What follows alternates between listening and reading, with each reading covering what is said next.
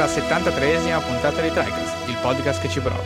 Ne approfitto subito all'inizio puntata per ricordarvi che potete trovare il nostro podcast su Anchor, iTunes, Spotify e qualche puntata anche su Spreaker. Dovete iscrivervi alla pagina Facebook di TriCast, dovete seguire TriCast su Twitter e su Instagram. Ai più affettuosi di voi poi consigliamo anche di entrare nel gruppo Telegram per partecipare a discussioni con noi e gli altri ascoltatori. E a chi invece non può veramente fare più a meno di TriCast, ricordo che ogni domenica sera e mercoledì sera alle 21.30 ci trovate su Twitch a giocare qualche gioco o qualche serie. Se ci seguite sui social saprete cosa stiamo giocando in Ma bando alle ciance, io sono Eric, il conduttore senza aggettivi di questa trasmissione e qui con me al tavolo ci sono Ale. Eccolo. Mattia. Ciao a tutti. Ma non solo ragazzi, oggi qui con noi c'è l'ospite supremo, c'è Zesco. Buongiorno Zesco. Eccolo qua, ciao a tutti. Buongiorno. E chi cazzo è Zesco? Eh, Nessuno lo sa. Zesco, infatti. che, perché è qui? Perché si trova sul nostro disco da registrare. No, in realtà, brevissima introduzione. Se ci seguite da più vicino, già sapete che a fine anno scorso sui Goti abbiamo ottenuto un contest e il primo premio vinto da Zesco evidentemente, era proprio fare una puntata con noi portando un argomento eh, di sua scelta, di conseguenza oggi è finalmente con solo 60 giorni di ritardo, la puntata con Zesco. Quindi comunque oggi parleremo per due ore di Zesco, con Zesco, per Zesco. Giusto Ale? Giusto, giusto. E infatti adesso Zesco ci racconterai un po' dai il tuo percorso, no? cosa ti ha portato quindi a questa puntata di TriCast e cosa ti ha, ti ha, portato a videgiocare. Sono curioso, ecco. Dai. Ma in realtà, in realtà io avevo capito che il primo premio era una PlayStation 5, no? Mi sbaglio? Ah, ci spiace. Si deve arrivare, però, deve queste arrivare. illazioni non, non, non, ci piacciono. Non... Oh, ma lo buttate fuori?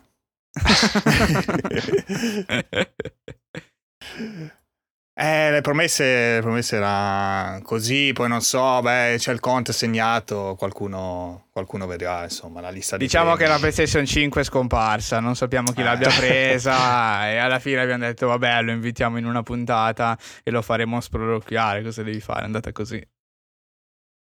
È, è stato così, un piacere Zesco, è stato un piacere, adesso passiamo al prossimo argomento. No, è andata così, dai, e quindi comunque la, la domanda insomma, dai, cosa, cosa, ti piace giocare, insomma, cosa hai giocato da, dai, da ragazzo, da Dici un po', dai, quello che il tuo curriculum, parti da dove insomma. vuoi, insomma, sei abbastanza lì, è una domanda molto proprio a, a piacere, la risposta Cosa ti piace giocare, Zesco? Eh. Sì, sì, allora partiamo dal 1998, il primo gioco che no, scherzo. Beh, il primo gioco sarebbe bello anche sapere se ti ricordi, ovviamente. No, impossibile. Eh. Gioco penso da tutta la vita, quindi no, non ricordo proprio, probabilmente era MS-DOS o roba del genere sicuramente dopo ho fatto un po' di tutto dall'Amiga al Mega Drive, Super Nintendo, Nintendo, fatti un po' tutti. Eh, anche perché ricordiamo comunque hai qualche anno in più di noi, forse una... No, giovanissimo, una... 23 anni. una, una eh, no, ma sei giovane Ricordiamolo, davvero... Zesco con un piede nella fossa comunque, ricordiamolo, ci spiace Zesco, piede nella fossa. Eh, non volevo evitare gaffe strane che magari, che so, l'86 era un altro numero, ma... È l'età, in eh, effetti è l'età, eh. giusto? No, no, però nel senso sei più grande di noi, quindi comunque hai, ecco, già mi hai nominato per dire MS-DOS che io boh, manco a malapena so cos'è per dire quindi, quindi assolutamente comunque sì, sì, ci sta che... È un boomer no, del ne, cazzo. Ne hai passate tante, ne hai passate tante, dai. Quindi, quindi sì, comunque sì, sì, quello sì. che vuoi, ripeto, come ho detto prima. No? Ma infatti il, uno dei giochi che ricordo, cioè, che mi ha portato la passione è stato sicuramente Warcraft 2. Ah. Giocato, la, la demo giocata su una raccolta che si chiamava Oblò, che non so neanche cosa fosse, sinceramente. E rigiocata all'infinito, sempre la solita demo, prendere uh. l'oro e tornare a casa, prendere l'oro e tornare a casa, per ore e ore e ore, sempre stessa roba. Ah, le demo giocate all'infinito credo siano una costante di molti, madonna. Cioè, sì, non si sa bene cosa volessimo fare, trovare, cercare, ma se demo continuavano a sì, ah, sì, le più sì. belle erano le demo a tempo, quelle in cui ogni volta le potevi rigiocare, chiaramente, no? E quindi cercavo sempre di andare più veloce possibile per andare sempre oltre, per avere vedere il nuovo contenuto. E io quelle PS2 toccai, quindi molto più avanti, però facevano scassare, ore e ore così. Sì, dopo se devo parlare, dovessi parlare di giochi comunque che hanno segnato la mia infanzia, potrei dire Zelda o Ocarina of Time. All'epoca eh fui uno tra tutti i miei amici l'unico che voleva Nintendo 64 tutti avevano la PlayStation ovviamente ci credo sì sì Un classico anche quello, insomma. Chi, chi Ci ho messo tipo 3-4 mesi a obbligare i miei genitori a comprarmelo a 140.000 lire, uno stipendio praticamente. Pensa a te. Dopo, beh, ricordo bene Mario 64 perché era sempre il periodo magari dove giocavo anche di più. Più recentemente potrei dire certo. Mass Effect, Mass Effect visto che ah. adesso ritorna. Eh, eh allora dopo, con, dai, dopo ne, ne parliamo. Eh. In versione Preparati. migliorata. Se no, sì, ecco, non, non, saprei. Potrei dire Monster Hunter World, visto che me l'avete fatto scoprire voi, giusto per una leccata così, dai. ah, quindi no, un po' di tutto, dai, come, anche come genere, alla fine, poi senza anticipare il gioco che, che ci porterai, eh, bene o male, ecco, ti fai un po' di tutto, dai. Non hai un genere di preferenza, non hai una serie particolare, bene o male. No, no, ti capita a tiro, giocherei... di buono, giocheresti tutto, insomma. Sì, sì, giocherei tutti. Infatti non sono né Sonaro né Boxaro, forse, forse, un po' più Master Race, però appena appena. Eh beh, oh, la, qualità, Bravo, la qualità si paga e si Sì, si sì, infatti, anche molto. anche Sento molto, una sì, nota sì. di invidia da parte di, di Mattia. Oddio, che eh. poi insomma non così tanto, ma magari è un discorso da fare più in un'altra puntata un po' più approfondito. Non so, Eric, se così ti tiro un gancio. Sì, ci sta, così tiriamo addosso tutto il flame possibile immaginabile, dicendo cosa è meglio e cosa è peggio.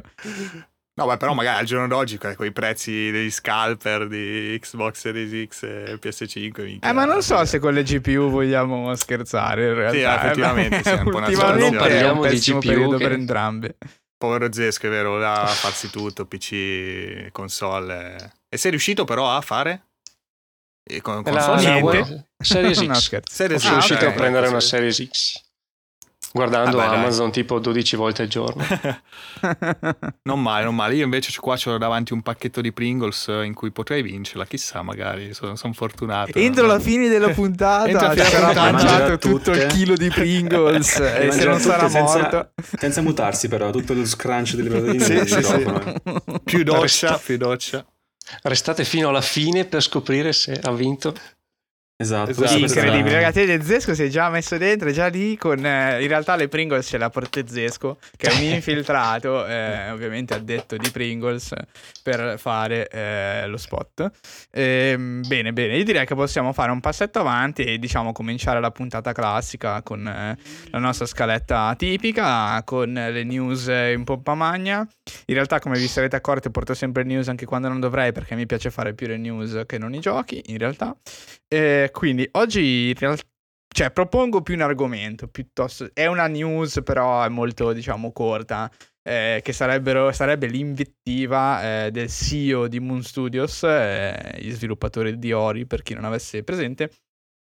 Un'invettiva piuttosto precisa su, su, sui social contro eh, in generale chiunque venda il fumo a livello di videogiochi, poi più nello specifico cita Sean Murray, CD Projekt e Peter Molino come praticamente capostipiti di un modo di fare e di vendere il videogioco tramite eh, dei trailer ma anche delle dichiarazioni che poi eh, difficilmente sono realizzabili e quindi poi di fatto non, non, si realizzano nella realtà come è successo effettivamente per, sia per No Man's Sky che per eh, Cyberpunk perché effettivamente le dichiarazioni fatte sulle versioni console erano proprio false al di là poi della qualità del gioco in sé che fa parte di un'altra puntata. Eh, su Peter Molino mi dicevano pre-puntata, io non conosco troppissimo, anche su Fable comunque è stata reiterata più volte la pratica di fare promesse immantenibili. In realtà poi il CEO di Moon Studios, per chiudere la parte della news, si è scusato di aver usato toni così critici, così cattivi nei confronti dei colleghi, però ovviamente ha aperto il dibattito sulla parte della cultura dell'hype, è corretto i trailer, come li dobbiamo fare, cosa devono mostrare, come lo devono mostrare, eccetera, eccetera. Eh, quindi in realtà io ribalto al solito la domanda a tutti i presenti, anche Zesco, eh. Eh, tra, tranne Matt, ragazzi, Matt ci ascolta, lo salutiamo, Matt nei cieli ti vogliamo bene. e, ehm, no, ribalto la domanda, cioè voi comunque siete d'accordo, percepite eh, questa, questa pratica come molto utilizzata o non ve ne frega niente? Cosa, cosa, ne pensate? Insomma, direi che lascio subito la parola ad Ale per fare un giro sensato, poi dopo giriamo. Beh, se ricordate già in qualche puntata di TriCast vecchia, comunque ho sempre un po' parlato di questa cosa, di come del fastidio ecco, che mi danno certi trailer eh, eh, che mostrano un prodotto comunque veramente eh, cioè, quasi impossibile da fare eh, e loro cercano giustamente di venderlo, poi passano gli anni perché comunque ricordiamo che lo sviluppo dei videogiochi più sono grossi, poi più eh, si estende questi anni di sviluppo dove la tecnologia cambia, dove tante cose cambiano anche all'interno poi del team, eccetera, e si rendono conto che non possono fare certe cose, viene tagliato tutto e vabbè, i casi sono veramente credo infiniti. Quello forse più impressionante che mi sono reso conto di recente, eh, secondo me, è Anthem, ma non tanto per Anthem è successo, eh, eccetera, no? sappiamo tutti, insomma, il, il flop eh, epocale, ma eh, vedere il trailer di, che è è spettacolare, cioè è bellissimo, ma è una cosa che non so io come l'abbiano fatto, cioè come in questo momento praticamente penso non sia neanche possibile farlo, una roba del genere. Quindi eh, come, come, fai a mostrare una cosa che, cioè, non so se quel trailer girava, ma che cazzo di PC avevano per far girare sta roba? Io no, cioè, a volte sì, tu dici, era un dico... filmato, eh, cioè era, era molto sì, probabile che fosse di roba, un filmato, sì. appunto. Cioè, eh, non cioè... in game. Però lì cioè, devi veramente esagerare, lavorare alto perché cazzarola, ma eh, anche lì poi cioè, me lo fai nel eh, che anno era? 2018, no? La presentazione mi pare, poi è uscito nel 2019 se ricordo bene o sto sparando. Sì, dovrebbe essere così. Eh, e, cioè, ma sai benissimo, comunque conosci anche il passato, cioè cazzarola, sei Electronic Arts, sei BioWare. Perché rischiare di eh, alzare troppo le aspettative e poi eh, inevitabilmente eh, cioè gli stessi poi società appunto grosse, eh, Ubisoft, Watch Dogs, eh, insomma giusto per citare i casi più eclatanti, eh, anche un po' The Division, che poi in realtà giocando The Division eh, ho visto che insomma alla fine tante cose, quelle, quelle chicche che c'erano nel trailer, che tanti si sono lamentati che erano state rimosse, in realtà poi ci sono, mi ricordo per la portiera, dal punto insomma, di vista grafico effetti. di interazione, cioè lì erano un po' più quasi da um, film in CG se rivedi il trailer nel gioco sono molto più... Mm. Posso dire molto più grounded. Sono sì, un po', sì, sì, un po' più realistiche, però comunque ci sono, dai. Adesso appunto mi, mi ricordavo eh, questa sì. cosa. Ma vabbè, però vedendolo dopo, magari appunto poi nel dettaglio, giustamente, ma per carità. Comunque, vabbè, tanti esempi di società grosse. Eh, che, che, lì poi non è che fai tante promesse, che, cose, mostri. Cioè, ecco, rispetto magari al discorso che ha fatto il CEO di Moon Studios eh, dove effettivamente metti una persona che parla di quello che vorrebbe fare, di quello che farebbe, che faranno nel gioco, però senza effettivamente mostrare, quindi ok, di fatto poi, non so, mi sembra molto diversa la situazione, anche proprio il confronto con i tre, eh, i tre diversi prodotti, no? Eh, i, tre, tre diverse, i tre diversi individui che ha citato, quindi Peter Molino, Sean Mare e poi CD Projekt come compagnia, cioè CD Projekt comunque parliamo di un gioco AAA, quadrupla, chiamarlo come volete, mentre già No Man's Sky e comunque i giochi che ha fatto Peter Moinò molto più, eh, più sottodimensionati come prodotti, quindi secondo me c'è anche quello da, da valutare poi, però vabbè comunque mi fermo qua che si sto Io penso che secondo me lui stava andando più a fare un'invettiva contro colleghi che poi possono effettivamente minare la credibilità del, anche di un'industria, eh, perché il caso di Cyberpunk è stato abbastanza... è stato eh, diciamo sì, proprio la goccia che ha fatto grosso. da boccare il vaso che ha fatto esplodere la bomba atomica sì, sì, da un certo punto di vista.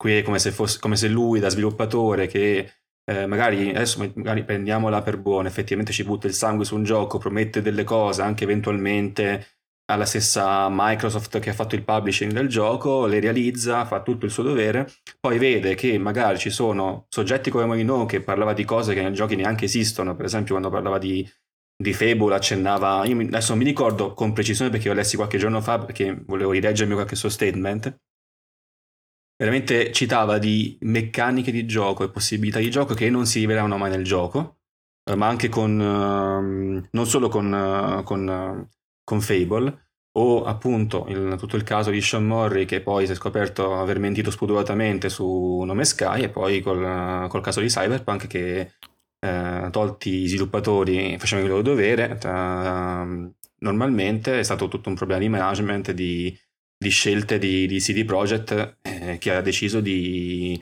mentire sulle prestazioni, eh, non citare in modo furbo magari appunto meccaniche non mai inserite, appunto attraverso anche i, sì, sì. cioè mai più inserite magari appunto con i Night City Wire. Quindi ha visto queste cose e ha detto ragazzi, qui ci sono queste persone che eh, gettano merda su noi altri sviluppatori, Uh, che sono dei bugiardi, ha avuto il suo momento di rage, ha pubblicato magari senza pensare, perché poi appunto, come ha detto anche Eric, dopo si è scusato con i termini, per i termini usati. Ecco. Detto, Però ecco, scusa, ultima cosa, poi vi lascio la parola. Secondo me c'è anche una differenza poi effettivamente, perché in questi grossi periodi poi di dichiarazioni robe, spesso capita che i contenuti poi sappiamo vengano effettivamente tagliati poi dal, dal publisher, no? Perché il gioco deve uscire, i costi stanno aumentando, eccetera, vengono tagliati eh, dei contenuti. E un esempio ho letto prima che per dire in Mass Effect 3 dovevano esserci molte più razze, no? Di, di alieni. State completamente, no scusa, Andromeda, Andromeda scusa. Com- completamente ah, okay, tagliate. Eh, metti caso che uno sviluppatore di Bioware aveva nominato ci saranno 20 razze aliene, no? Per, anche perché le stavano facendo eh, 100%, cioè ci stavano lavorando e poi arriva eh, Electronic Arts dice no ragazzi guarda che il gioco esce eh, nel quarto trimestre bla bla bla eh, esce così cos'ha? Tagliate tutto tagliate 5 razze. Eh ma quello poverino cioè la dichiarazione non è stata malevola, capito? Cioè, ha detto c'erano le razze, ci stiamo lavorando, le abbiamo fatte, dobbiamo solo inserire nel gioco, però poi se sono state tagliate, noi cosa vediamo nel gioco? Ne vediamo 15, non 20, cioè non sappiamo eh, sì, certo, ci, cioè, ci sono anche quel, tante cose di quel tipo, no? Io adesso ho fatto un esempio che può valere per una meccanica, che può valere per, cioè, può valere per un sacco di cose. Diciamo che purtroppo... ogni smentita va, va rettificata nel momento in cui diventa rettifica, nel senso che nel momento in cui in maniera anche benevola tu descrivi una meccanica che poi per qualsiasi motivo, che sia il pub publisher il tempo, qualsiasi cosa, magari semplicemente non, vi, non è in essere perché non funziona bene, eh, andrebbe rettificata, così come si fa in generale eh, con tutta una serie di software, ma proprio tutti i software che vengono praticamente pubblicizzati per determinate feature, per determinate caratteristiche, che poi devono avere. Nel senso, non è che eh, dopodiché, ah sì, non c'è, eh, eh sì, no, perché ci siamo resi conto che non andava bene diciamo che tutte le dovute rettifiche dovrebbero arrivare prima che il gioco eh, possa essere venduto.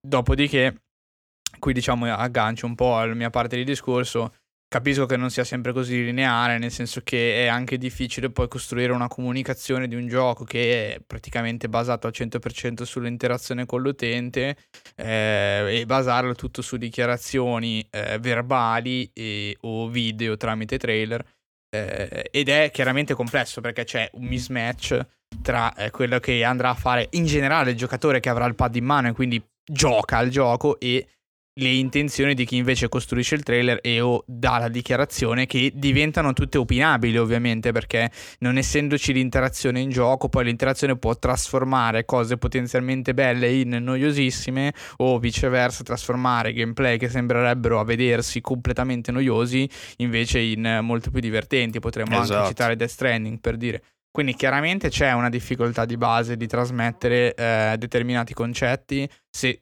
cioè propri dell'interazione senza poter usare l'interazione. Eh, dall'altra parte poi chiaramente dove c'è un'ambiguità eh, chiaramente cercano di sfruttarla a loro vantaggio, quindi quello che potrebbero fare per dire è invece di mostrare il gioco nel suo massimo splendore o con trailer inesistenti, eh, potrebbero mostrare invece quello che hanno. Eh, cosa che in realtà mai nessuno fa perché se c'è la possibilità di mostrare un filo di più di quello che è la realtà viene fatto punto. Eh, nel senso che tutte le aziende mi sembra questa è una cosa proprio generalizzata cioè dove c'è un'ambiguità non tendono a mostrare quello che è più probabile accada ma se c'è anche il minimo percentuale eh, che una figata sia nel gioco, anche l'1%, loro già la marketizzano o la mettono nel trailer o te la fanno intendere sì, sì, eh, in vero, qualche vero. modo, capito? Quindi sicuramente sull'ambiguità poi la, le aziende tendono a giocare al rialzo, cioè tendono a pubblicizzarti qualsiasi cosa po- possa avere probabilità di finire nel gioco. In generale, dall'altro, dall'altro, dall'altro lato della medaglia è che spesso e volentieri capita che quando mostri un trailer che in realtà è molto terra a terra e quindi ha presente anche magari delle problematiche tecniche che sono congenite al fatto che il gioco è ancora in sviluppo e quindi non si mostra ancora nella propria bellezza, fluidità, eccetera, allora lì rischi veramente un backslash del pubblico profondissimo che vede il tuo trailer, eh, fa cagare e quindi poi già la gente se lo dimentica o se lo ricorda perché faceva cagare. Cioè ci sono tanti fattori trovare la quadra non è semplicissimo. Eh, certo è che, appunto, chiaramente dichiarazioni che poi sono espressamente false eh, sono molto frequenti di fatto. eh, i tre che ha citato lui, effettivamente Sean Murray, eh, per quanto a me piaccia, eh, per quanto a me piacciono me Sky, cioè, quelle dichiarazioni sul multiplayer pre-lancio sì, non avevano nessun senso di esistere. È chiaro che quello era, stava mentendo fuori dai denti. La stessa cosa è successo con CD Projekt quando hanno annunciato verbalmente le performance delle console base. Già comunque ho un po' più di riserva su quelle che sono le feature mancanti, perché lì essendo proprio stato un problema di management, è, è chiaro che quelle feature sono mancate, se, chi, se vi approfondite un pochino in più cosa è successo, saprete anche che qualche sviluppatore addirittura pensava mancassero due anni all'uscita, quindi evidentemente alcune dichiarazioni erano state fatte tenendo conto di un certo sviluppo futuro, mentre che poi in realtà non si è eh, verificato, quindi lì non c'è, forse si spera chiaramente, una totale mancanza di rispetto, ma c'è stata poi un, un management cattivo a posteriori, chiaramente. Ovviamente non sapremo mai eh, eh no, esattamente esatto, esatto. Eh, dove, dove sta il confine. Tanti anni, sì, esatto. E comunque è vero, però, la cosa del... Sì, sì, vai, vai, scusami. No, no, vai pure, vai. alla fine, secondo me, secondo me, di base, come diceva Eric, c'è una semplicità in cui si può riassumere la discussione, che dovrebbe esserci molta più cura in quella che è la comunicazione pre-release del gioco, nel senso che ormai secondo me ci sarà d'ora in poi, ehm, anche cioè, per alcuni, eh, per i più lungimiranti, eh, non per tutti, dati i recenti avvenimenti, perché appunto eh, la, la, lamentela dello sviluppatore di, di Ori era più che altro nel fatto che lui diceva ragazzi magari anche calibrate ciò che dite, altrimenti continuate ad alimentare una macchina dell'hype che poi eh, volente o nolente, si uh, ribalterà su tutta l'industria videoludica, quello che è successo alla fine con Cyberpunk, perché è arrivato praticamente in un anno ehm, dove questa cultura dell'hype, per quanto poi ci sono stati anche casi in passato, si era continuata a gonfiare e comunque continuava a, diciamo, a, mietere, vi- a mietere, vittime nel, nel campo videoludico. Alla fine il pallone è esploso, possiamo dire, è successo quello che è successo. Quindi bisognerebbe, secondo quello lo sviluppatore forse lo deve intendere, che bisognerebbe dare un po' più di controllo a quello che viene detto, senza per forza ingenerare l'hype, magari anche ingiustificato a tutti i costi, perché poi alla fine eh, il prezzo lo pagano un po' tutti eh, da questo punto di vista, perché poi sono cose effettivamente fatte solo per l'hype, neanche perché tanto annuncio questa feature, magari viene cancellata, allora eh, ci posso fare poco, a, a, appunto, a massimo posso farci una rettifica ho recuperato anche alcune dichiarazioni, per esempio, di Morino che lui citava nel, um, nel suo acchiuso, possiamo dire. Per esempio, lui diceva che in Fable addirittura potevi, potevi avere bambini, in Fable potevi seguire lo sviluppo del protagonista per tutto il suo arco vitale, cosa non, non per niente vera. Addirittura parlava del fatto che l'ambiente, mm, la natura era dinamica se tu tagliavi un albero, per dire, e, mm, pote- e pianti- piantavi il seme, potevi vedere dove piantati il seme l'albero che cresceva nel corso del tempo se tornavi dopo variate ore, svariate ore in quello stesso luogo. Quindi una cosa sono appunto le balle eh, totali fatte per ingenerare hype, trailer totalmente finti, mi viene anche in mente il trailer di Killzone 2, poi il gioco comunque si è rivelato abbastanza buono, quindi... Mm, è famoso anche non, quello, vero? Il famoso trailer, quindi sono tutte quel, quelle operazioni che sono un po' ambigue perché magari il giocatore, appunto, anche io quando vidi quel trailer da piccolo non sapevo che non fosse il gameplay, ero convinto fosse il gameplay, sono tutte quelle azioni quelle operazioni un po' ambigue che ormai sono abbastanza radicate, ma in tutto comunque penso il settore del, dell'intrattenimento, non solo nei videogiochi, nei videogiochi magari è un po' più visibile perché il prodotto lo puoi eh, controllare, tra virgolette, controllare da, da, dall'inizio alla fine, a differenza magari di un film, lì non sai nel film quali sono le scene tagliate, quali fossero gli intenti iniziali, il gioco puoi interagendo puoi esplorarlo dall'inizio alla fine e puoi capire effettivamente col, quello che hai visto quanto è attinente alla realtà. Quindi qui eh, col videogioco è molto più eh, rischioso fare dichiarazioni che poi non si rivelano. Quindi eh, alla fine eh, l'appello del, dello sviluppatore secondo me è abbastanza corretto, eh, seppur i termini erano abbastanza pesanti, sarà stato un momento, non so, di, di pazzia momentanea, infatti il giorno dopo si è scusato perché aveva capito, ha fatto la cazzata, magari dando dei bugiardi, mettendo in mezzo fin troppe parolacce, comunque un comunicato uh, non ufficiale, però che viene comunque una figura pubblica mm, come appunto sviluppatore di Ori. E quindi secondo me di base è giusto, bisognerebbe avere, controllare molto meglio quella che è la comunicazione fatta pre-release, magari accertandosi con lo sviluppo cosa è meglio dire, cosa è meglio non dire, quali feature magari uno dice mm, questa feature però è abbastanza avanzata, la implementeremo fra un bel po', magari non parlarne ancora, oppure fai un, un accenno veramente molto molto vago. Um, e quindi non, non, alimentare la macchina dell'hype perché poi si rigonfierà inevitabilmente ed esploderà in faccia a tutti, ancora una volta inevitabilmente. Oppure fai la presentazione di Electronic Arts all'EA Play con eh, eh Dragon con Age, frame eh, di Dragon, Dragon Age in sviluppo con, senza, eh, senza sì. eh, o fa, o fa, sì, appunto, fai il trailer base. di 3 secondi. Cioè da Anthem oh. ai modelli base di, di, di Unreal eh, Engine. Cioè. E quello, quello è l'altro, l'altro, lato della faccia, cioè tu, o della medaglia, o tu fai il trailer di 3 secondi che lì nessuno può dirti che hai mentito, non si capisce niente, o, o non fai niente, cioè o, o, fai un estremo o l'altro, quindi non c'è ancora un punto, un punto di mezzo, ma non penso ci sarà mai, semplicemente ci sarà questo ciclo in cui per un po' magari mh, si è un po' più onesti nella comunicazione, poi si incomincerà un'altra volta ad alimentare, magari con nuove tecnologie, nuove console, nuove release, nuove meccaniche, si comincerà un altro a alimentare la macchina dell'hype, riesploderà e si tornerà appunto da capo, probabilmente sarà sempre così, perché alla fine e ormai è, così, anche noi andiamo, cioè, non campiamo, però andiamo avanti, un, una bella benzina e, un, e l'hype, per, non c'è altra soluzione da certi punti oh, di vista. Certo, certo. Quindi... Sì, allora c'è da dire, scusami se ti, se ti interrompo, che cioè, comunque io non è che voglio essere smesso di, di, di, eccitarmi per i giochi in uscita o gli annunci, cioè che sia chiaro, per me la soluzione non è eliminare l'hype, cioè io sono contento di avere le aspettative, eh, secondo me, semplicemente da parte del pubblico bisogna un attimo ridimensionare le aspettative, diciamo, in generale, ma non eliminarle. Cioè, io sono un fagotto sia di Kojima che di From Software, cioè per me quando annunceranno qualcosa, quando ci sarà il trailer di Elder Ring, io mi lascerò andare al live più sfrenato. Ma si il punto è, è, è, confermo tutto. all'indietro, proprio, all'indietro così, sì, con le braccia sì. aperte. Il punto è, secondo me, è approcciare questa cosa con lo spirito giusto, cioè nel senso eh, farlo con un certa, una certa mentalità. Cioè, nel momento in cui io, eh, come posso dire, eh, aspetto un gioco, lo aspetto tanto, ho grande hype, la cosa sbagliata che tu puoi fare è, è fondamentalmente gettarti nelle braccia con il pre-order, non solo il pre-order, perché non è solo quello il problema chiaramente, ma fa parte un po' no, del, del, meccanismo che ti, ti fanno comprare il gioco prima, ormai hai speso i soldi, quindi ci credi, eccetera. Ci dovrebbe essere una sorta di normalizzazione, però diciamo non è che la soluzione è eliminare l'hype. Allora guardiamo le conferenze muti, zitti, senza neanche un cenno di, Beh, noi lo insomma, facciamo di divertimento. Live, cioè.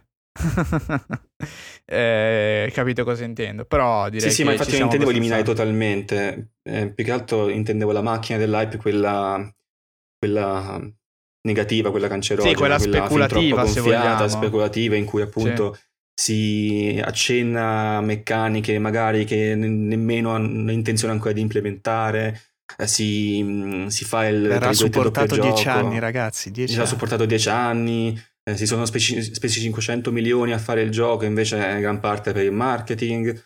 Eh, appunto, il, cioè, tutte quelle cose che sono non necessarie alla comunicazione, dov- sono necessarie semplicemente aumentare appunto in modo di, innaturale ecco, l'hype non si preoccupano delle conseguenze, quando poi le conseguenze arrivano ci sono per tutti.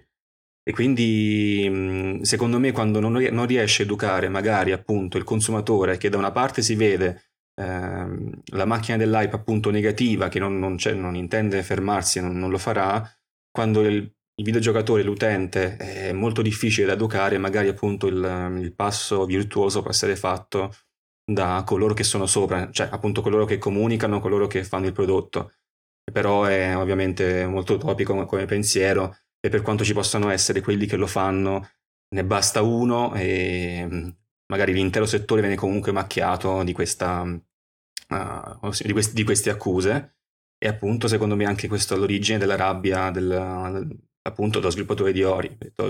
Io ho fatto sempre, tra virgolette, il mio lavoro onestamente, ho fatto sempre quello che dovevo fare, arrivano questi tre deficienti e rovinano tutto da un certo punto di vista, anche se magari eh, comunque la macchia c'è, però secondo me non impatta in modo incredibilmente forte. Sì, esatto, volevo dire ecco. questo anch'io, sì. Cioè a me non sembra che i, tutti i studi... Cioè capisco, capisco, cosa vuole dire lui, comunque c'è una parte di, eh, come posso dire, rispettabilità e il rispetto della professione, eh, per cui ovviamente anch'io non vorrei far parte di eh, una professionalità in cui eh, tre quarti della gente dice bugie per vivere, eh, però alla fine a me non sembra che sia così tragica la questione. È vero che siamo appena stati, tra virgolette, investiti dallo tsunami di Cyberpunk, però eh, voglio dire, a me sembra che Cyberpunk sia in realtà anche come No Man's Sky un po', un po da ridimensionare. Alla fine questo tipo di fenomeni è vero che si sono sono diventati più grossi, se ne è parlato tanto, però cioè, non mi sembra che siano così frequenti poi sulla percentuale di giochi che sto giocando nell'arco di questi ultimi anni. Eh, mi sembra che in realtà ci siano tantissimi studi che abbiano fatto le cose in maniera dignitosa e decorosa e poi abbiano buttato fuori un gioco consono con, con le aspettative. Eh, quindi poi, vabbè, sicuramente lui sentirà, come dicevi tu, il problema in prima persona, quindi sicuramente si sente più colpito personalmente da questa cosa. Sì, non è tanto sulle performance quanto più magari appunto su, tra virgolette, l'onore o appunto la reputazione di, di far parte di una certa cerchia di, di lavoratori, ecco.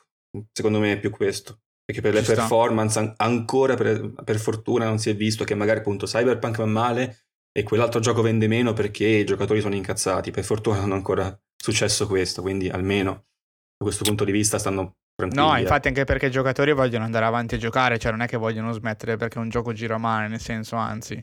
Eh, mi sembra che dal punto di vista dei social la, l'andazzo sia quello di eleggere a paladini della giustizia qualcuno e poi quello, diciamo, se cade, cade lui in generale, ecco, perché poi la gente si focalizza tantissimo su quel singolo avvenimento e anzi mi sembra che faccia poi fatica a incastonarlo in realtà ad un fenomeno più generale. Comunque, io, io vorrei, scusami, no, vorrei chiedere a Zesco come vive lui l'attesa per un gioco che aspetta, l'hype, per ricollegarci poi al discorso. Ovviamente se vuoi dire qualcosa anche sul caso in sé, se no vuoi, se vuoi passare alla domanda che ti ho fatto. Sì, vai, sì, sì. Beh, allora, io non ho la, questa cultura dell'hype così eh, forte come, come l'avete voi, diciamo, però anche perché il marketing ho sempre visto, penso da, da, da sempre, è sempre stato eh, tendente all'esagerato rispetto alla realtà del prodotto, ma questo si può vedere anche su qualsiasi tipo di prodotto che non siano i videogiochi. Faccio un esempio proprio stupido così terra a terra, la scatola di pastine con il disegno con scritto l'immagine non, è, non rappresenta il prodotto finale. Mm-hmm. Sì, sì, giusto per fare un esempio stupido. E, ehm, poi il discorso è anche più complesso secondo me, soprattutto quando c'è magari il famoso downgrade Ubisoft o, o meccaniche che poi vengono tolte. Lì bisognerebbe vedere appunto il processo eh, proprio la produzione del gioco, magari eh, nel concept, concept iniziale hanno mille meccaniche in testa, tutte fighissime, poi man mano che vanno avanti si trovano sempre i limiti tecnici, tecnici della macchina e tutto quanto da, eh, sì. da, da, soddisfare, allora devono trovare la quadra appunto per non arrivare a un frame al secondo come Cyberpunk. sì, sì, sì, assolutamente. Sì, è giustissimo. Dopo per il resto comunque sono abbastanza d'accordo con tutto quello che avete detto voi. Probabilmente anche c'è la, la, il discorso di Twitter che ogni volta che uno dice qualcosa allora scoppia il caso mondiale guerra atomica.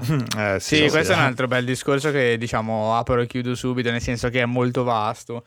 Perché anche lato giornalistico, diciamo, c'è una ricerca alla news eh, incredibile, per cui se sei in una posizione che è un minimo rilevante, devi veramente stare attento a cosa, cosa twitti, perché se twitti la cosa sbagliata al momento sbagliato farà da rimbalzino praticamente su tutti i siti dell'universo eh, che ovviamente poi prendono la news e fanno un copy paste seriale per, per, creare la pagina nel proprio sito che parla di quella news.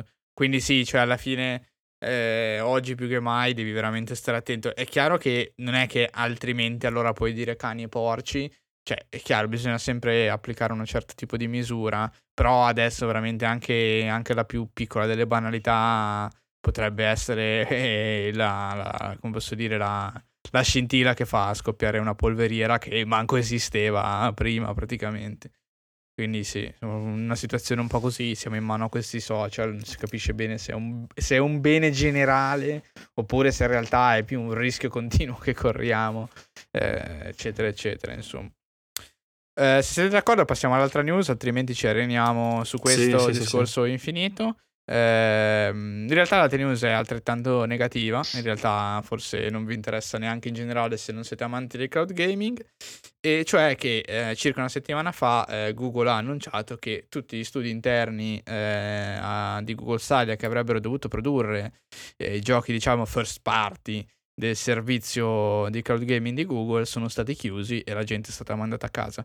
Ricordiamolo per chi non avesse seguito la vicenda, i giochi prodotti da Google Stadia sono nessuno, quindi evidentemente hanno lavorato per, questi, eh, per questo anno, anno e mezzo ormai, che siamo già a febbraio sì. 2021, facendo fondamentalmente non si sa bene cosa e mostrando mai niente. Cioè, no, no, non si sa assolutamente niente. Esatto, cioè mm. cioè non, non, ho trovato nessuna, nessuna news a riguardo il dibattito fa parte, di, vai, vai. Eh, fa parte di tutte quelle promesse vane che diciamo, ecco, abbiamo parlato anche prima di promesse. Esatto. Insomma, esatto. Stadia diciamo che è un bel esempio, ecco, recente.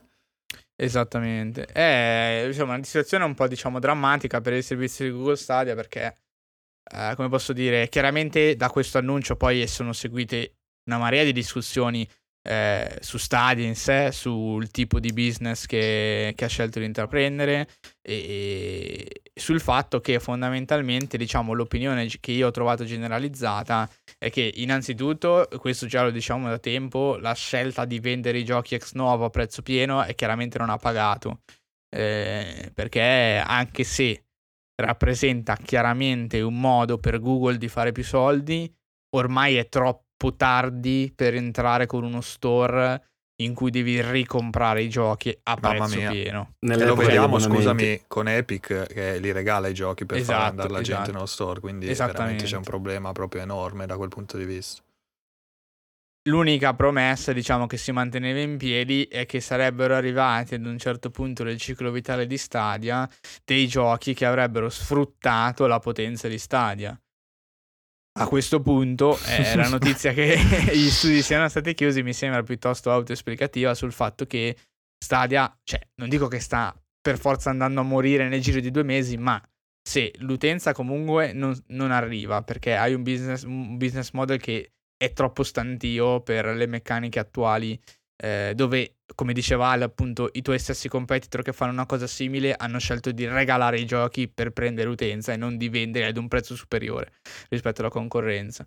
E quindi, se poi gli togli anche l'unica scintilla che poteva rendere Stadia appetibile, cioè quello di avere dei giochi buoni, giocabili solo lì, esattamente come funziona con le console, non hai a questo punto né il servizio buono come lo ha Xbox e né i giochi buoni, passatemi la semplificazione, come li ha PlayStation nel senso che a questo punto fai niente.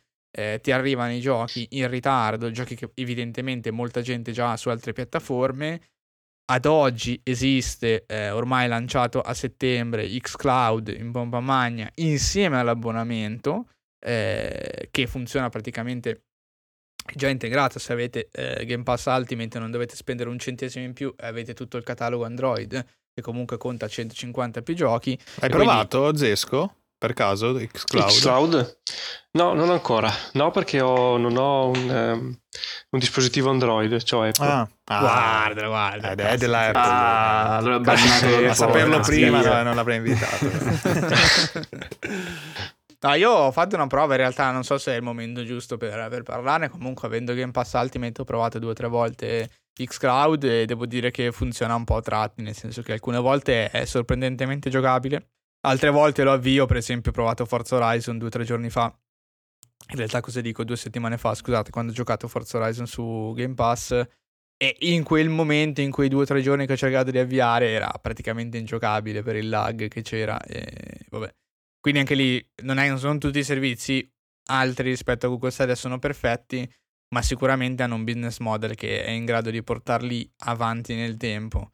Eh, mi sembra che è abbastanza confermato che non basti avere i soldi per entrare nel mondo dei videogiochi. Questo chiaramente per ogni appassionato di un settore di intrattenimento, tutti diversi possono dire la stessa cosa, chiaramente immagino. Però diciamo adesso lo stiamo proprio vedendo in prima persona, nel senso che Google comunque con tutte le risorse che ha eh, non... fa, fa, veramente molta fatica poi ad avere gli accordi effettivi evidentemente per pubblicare qualcosa in esclusiva.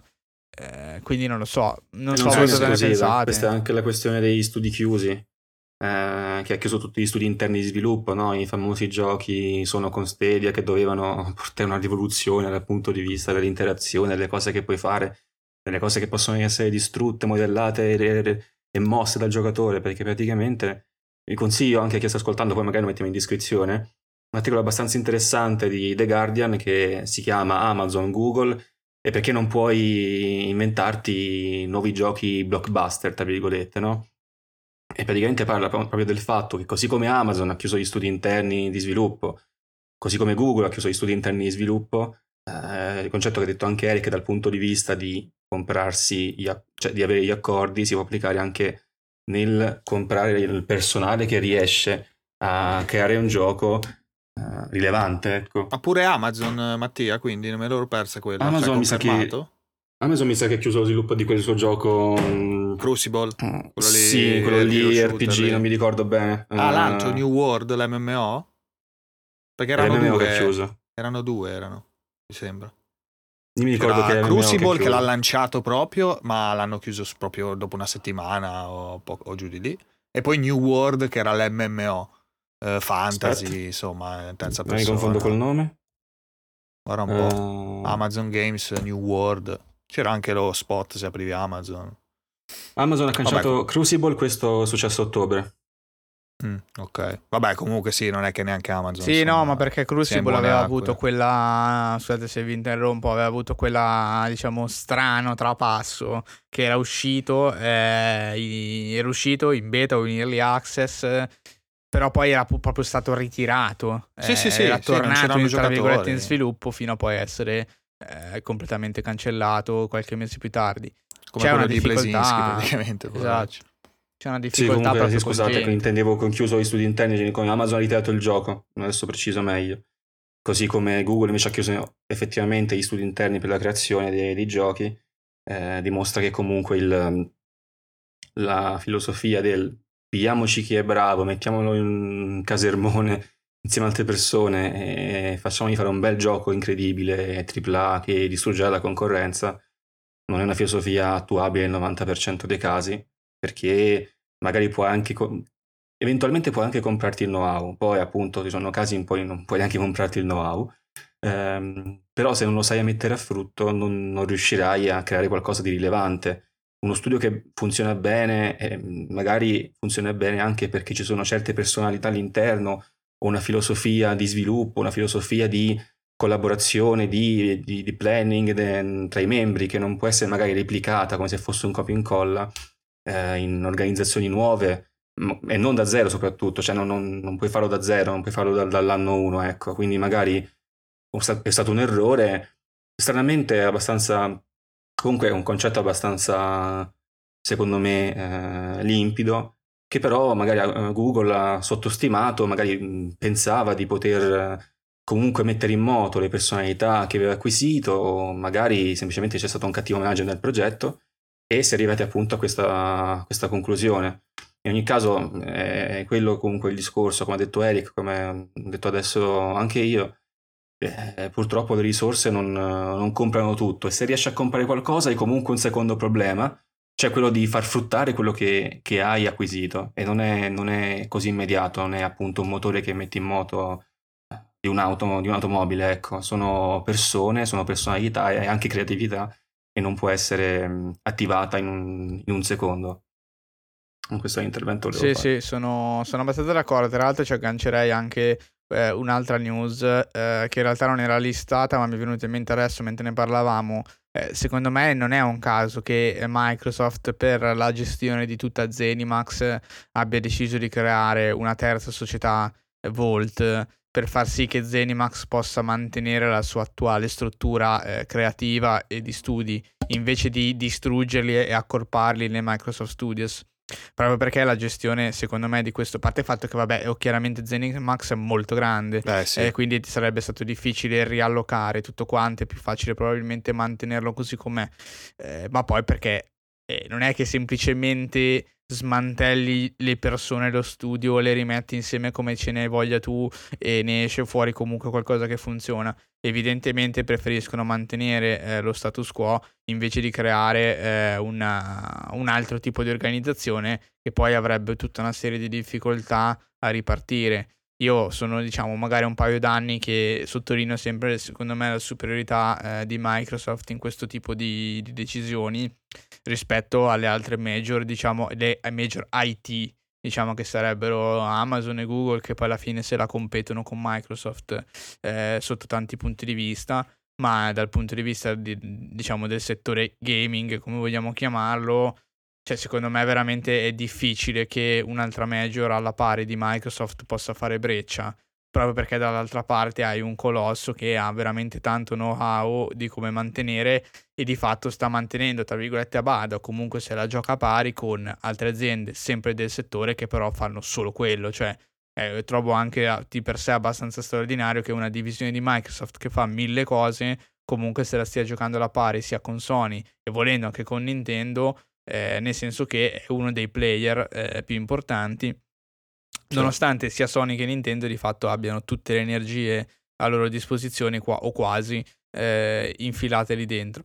Eh, chiaramente Tanto, poi scusami, sì, sì. no, no, no, finisci, no dicevo chiaramente poi chi segue bene lo sa, sa, che in realtà Microsoft è chiaramente in una posizione di inferiorità rispetto a, a Sony e Nintendo quello che sottolineo è che sì è in inferiorità però in realtà è un player tanto quanto lo sono Nintendo e, e Sony, insomma. Volevi dire, scusami.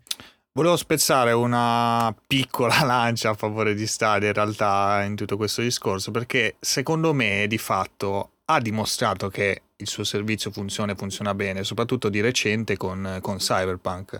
Eh, per quanto eh, l'abbia mh, venduto con un'offerta molto vantaggiosa, ovvero con il pad del Chromecast insieme, quindi insomma eh, risparmio c'era e molta gente magari si è fatta tirare anche tanto da quello, no? dall'aggeggio comunque effettivamente che tocchi con mano, che non è, non è poco. Però, eh, cosa che non mi sarei mai aspettato, comunque in moltissimi gruppi, gruppi Telegram, che se, seguo pochi, eh, con anche poche persone, però veramente tanti hanno preso Cyberpunk su Stadia e l'hanno giocato su Stadia con eh, pochi problemi, anzi, nel day one del disastro eh, chi giocava su Stadia quasi era insomma tra i fortunati, no? tra la percentuale fortunata insieme ai giocatori PC che riuscivano effettivamente a giocare eh, senza problemi. E quindi spero da un certo pu- punto di vista che insomma questa chiusura dei team interni eh, li faccia un attimo svegliare e dire vabbè oh, puntiamo bene su ciò che abbiamo promesso di funzionalità e di ovviamente anche giochi pubblicati perché io mi ricordo che avevo visto una lista su un sito che mi dimentico sempre eh, dei giochi in uscita cioè quelli Stadia che uscivano anche su Stadia erano veramente troppo pochi per paragonarsi e mettersi in mezzo agli altri servizi. Cioè, se il gioco di fatto non esce, come faccio a usare Stadia se non ho il gioco che voglio? Cioè, deve esserci tutto su Stadia. Se c'è tutto, posso valutare, valuto perché, che ne so, ho il computer che non mi va in quel periodo, ho il computer che secondo me non arriva a quelle prestazioni, uh, è un gioco semplice indie che posso giocarmi tranquillamente senza dover avviare il PC, me lo gioco sul tablet, cioè cose del genere. E quello mi dispiace che non, che non ci sia, ecco. Uh, quindi, quindi, boh. Uh, spero almeno in quello. Spero che potenzino il servizio. Sì, che speriamo che funzioni. Google non faccia le solite cose, che spacca tutto, eh. distrugge tutto. Eh, boh. Ragazzi, abbiamo chiuso Stadia, basta. Quindi, so cosa ne pensate in generale sullo streaming? Magari chiedo anche a Zesco se giocheresti in streaming. Ecco, diciamo che come ti sei presentato, penso abbastanza no. Però, magari. Allora, secondo me Stadia l'unico errore che ha fatto è non puntare tutto sull'unica feature molto interessante che poteva veramente spaccare il mercato, che era quell'integrazione con YouTube.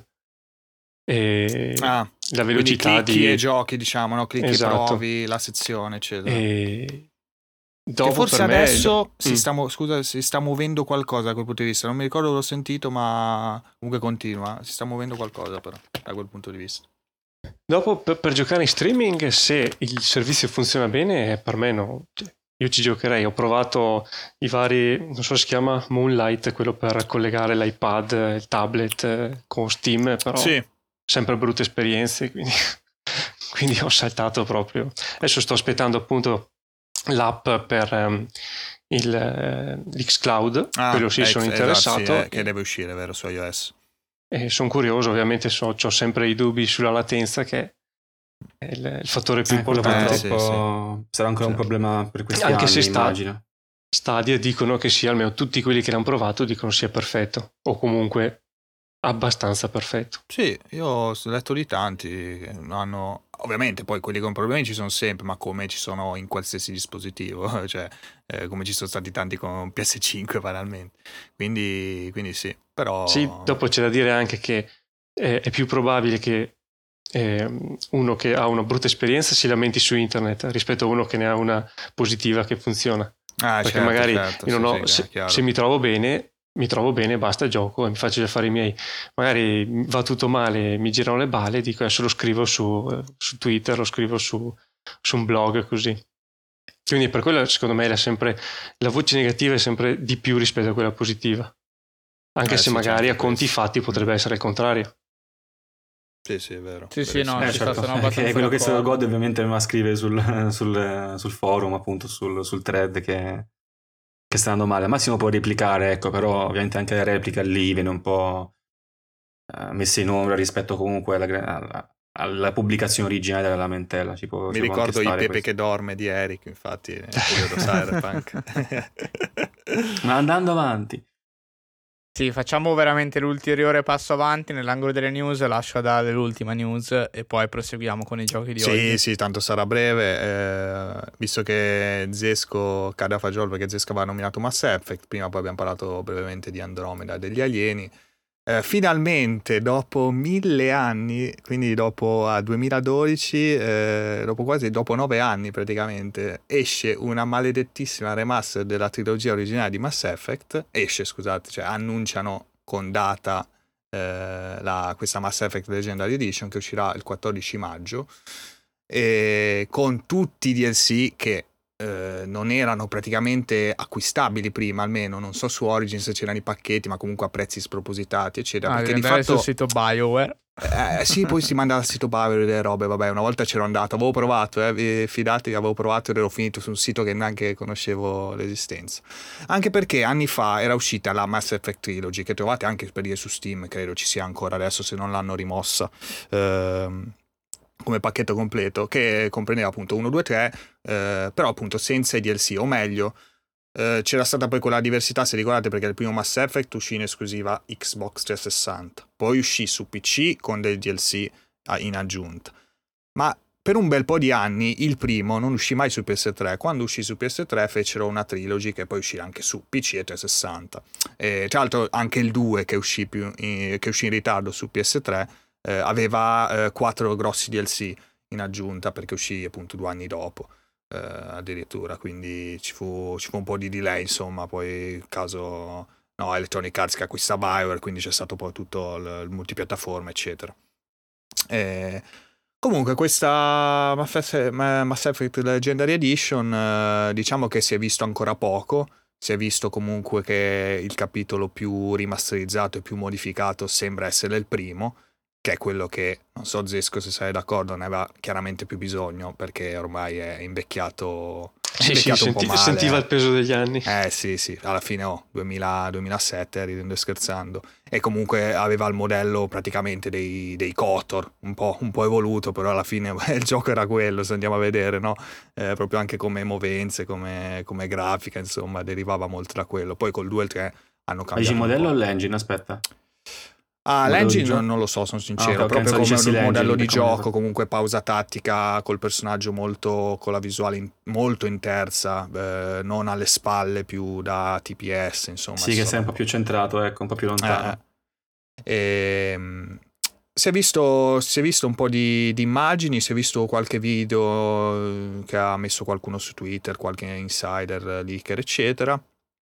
Si è visto quindi che hanno modificato un po' qualche aspetto, è uscito anche un articolo che avevo condiviso sul gruppo di Kotaku dove un, un redattore, un, uno news, non so adesso chi, chi fosse, scusate, eh, aveva aperto questa discussione insomma su, sul fatto che non gli piacesse molto il cambio, di, il cambio stilistico di questa, di questa remastered del primo perché non, non era come appunto lo, lo, ricordava lui, non aveva quello stile un po' più opprimente, cupo, eh, faceva i confronti con, eh, con alcune scene dell'originale che erano un po' diverse, eccetera, eccetera.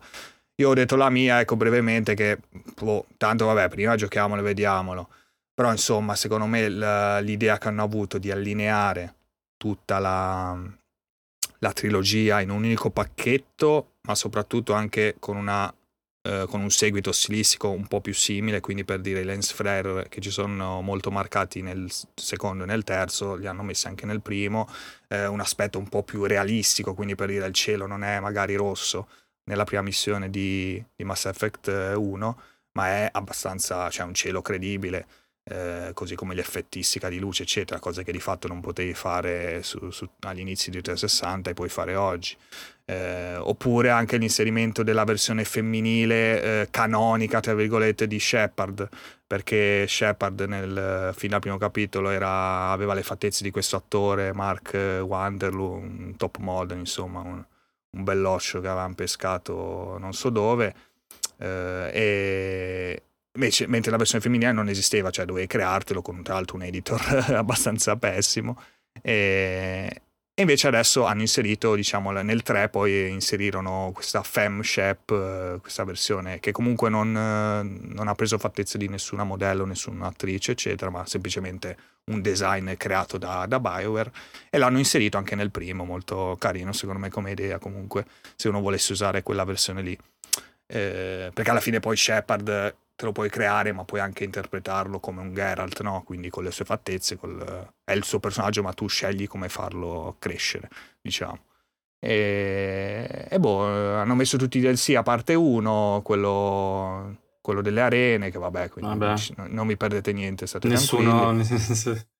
E non so Zesco, tu che ne pensi? Alla fine hai detto che ti piace molto Mass Effect. Io diciamo che è un po' forse non mi, non mi, espongo tanto, però insomma è la mia saga preferita, diciamo, la mia serie di giochi, ho giocati tante volte e non vedo l'ora dai, di, di rimetterci le mani, anche perché l'anno scorso in lockdown ho cominciato così, questa pazzia, ho detto ma dai me li rigioco. E poi mi hanno annunciato poco dopo, così adesso ho il 3 appeso che vorrei giocare perché vorrei continuare con la mia finalmente la mia run con il save trasportato dal primo che non ero mai riuscito a fare perché poi avevo giocato il gioco diverse, su diverse piattaforme i vari giochi e, e vabbè poi mi esce questa leggenda di cosa dovrò fare, devo giocare pure quello. Eh, magari vi farò vedere anche qualcosa, chissà. Dimmi, dimmi ah, la tua. Allora, allora, allora, allora, Mass Effect, eh, beh, a parte che ci ho giocato veramente una vita fa. Eh, ci credo. Eh, potrei rigiocarlo tranquillamente perché ho la memoria di uno scoiattolo, non mi ricordo niente. Eh, però credo anche che siano questo tipo di remastered che fanno 15 anni dopo, 13 anni dopo, sono pensate anche per eh, la nuova generazione di giocatori, non per magari noi che abbiamo già giocati all'epoca. Quindi anche il fatto di cambiare determinate cose, magari può lamentarsi qualcuno che l'ha visto all'epoca, ma la maggior parte dei giocatori che ci giocherà, secondo me, saranno nuovi giocatori, quindi eh, avranno, diciamo, l'esperienza naturale. Non Sarebbe bello sapere effettivamente. Poi se succede così come dici, che ne so, anche correre magari il, vabbè, ci sono stati anche remake, questo diciamo che nel primo almeno è un po' una via di mezzo, no? Tutto il progetto tra, tra remaster e il remake, tipo Final Fantasy VII, chissà se sono stati più giocatori che conoscevano il 7 originale, che sarebbe bello così, niente, mi è venuto. Cioè, io, so, so, io sono d'accordo quando riprendono magari un gioco bello, fatto bene, che comunque è stato un capolavoro dell'epoca come Final Fantasy VII, come il primo Mass Effect, e eh, lo rimodernizzano mm, soprattutto dal punto di vista grafico, lo riportano magari eh, più fruibile ai giorni nostri. Quello non è una cosa che mi dispiace. Sì, eh, sì, poi, ovvio, se stravolgono tutto, allora no, insomma. Infatti, un altro gioco che ho qua in canna che voglio giocare è Mafia, che è stato, ah. all'epoca è stato fantastico e rivederlo con quella grafica lì, insomma, è tanta roba. Eh sì, sì, sembra molto carino, sì. Il remake del primo molto bello visto qualche Ma non sarà mai bello quanto il padrino che ha giocato Eric sì, infatti, 100%. Il padrino, cioè ragazzi, cosa volete fare? Eh, possiamo anche parlare di mafia. Sto zitto perché se parlo del padrino qua oscuro tutto quanto. No, no. ah, ultima cosa su Mass Effect, poi passiamo ai giochi. Eh, hanno rimosso a quanto pare le inquadrature tattiche sul, sul culo di, dei personaggi. Eh, no? robe, queste su, sono le robe importanti, infatti. Su, su Miranda, Miranda Lawson, interpretata poi da, da Yvonne Stravoschi, di come si chiama, comunque l'att- quell'attrice che aveva fatto Chuck, no? quella serie che davano spesso su Italia 1, eh, la, la, bionda, insomma. E, a, a, me eh, sembra un po' una cazzata sta roba, perché comunque, cioè, prima di tutto succede pochissime volte nel corso di tutti i giochi, cioè eh, non capisco questa esigenza di vabbè che potete dire vabbè ma allora anche se l'hanno tolto che te frega. Però in realtà quando questi tocchi qua alla fine fanno anche un po' il personaggio, no? E in particolare se, eh, se Zesco ricordi un po' il personaggio di Miranda, ma comunque anche Eric, magari non so se ti ricordi un po' com'era. Anch'io eh, ho giocato a Mass Effect 2. Eh? Anche te due, scusa Mattia, non mi ricordavo.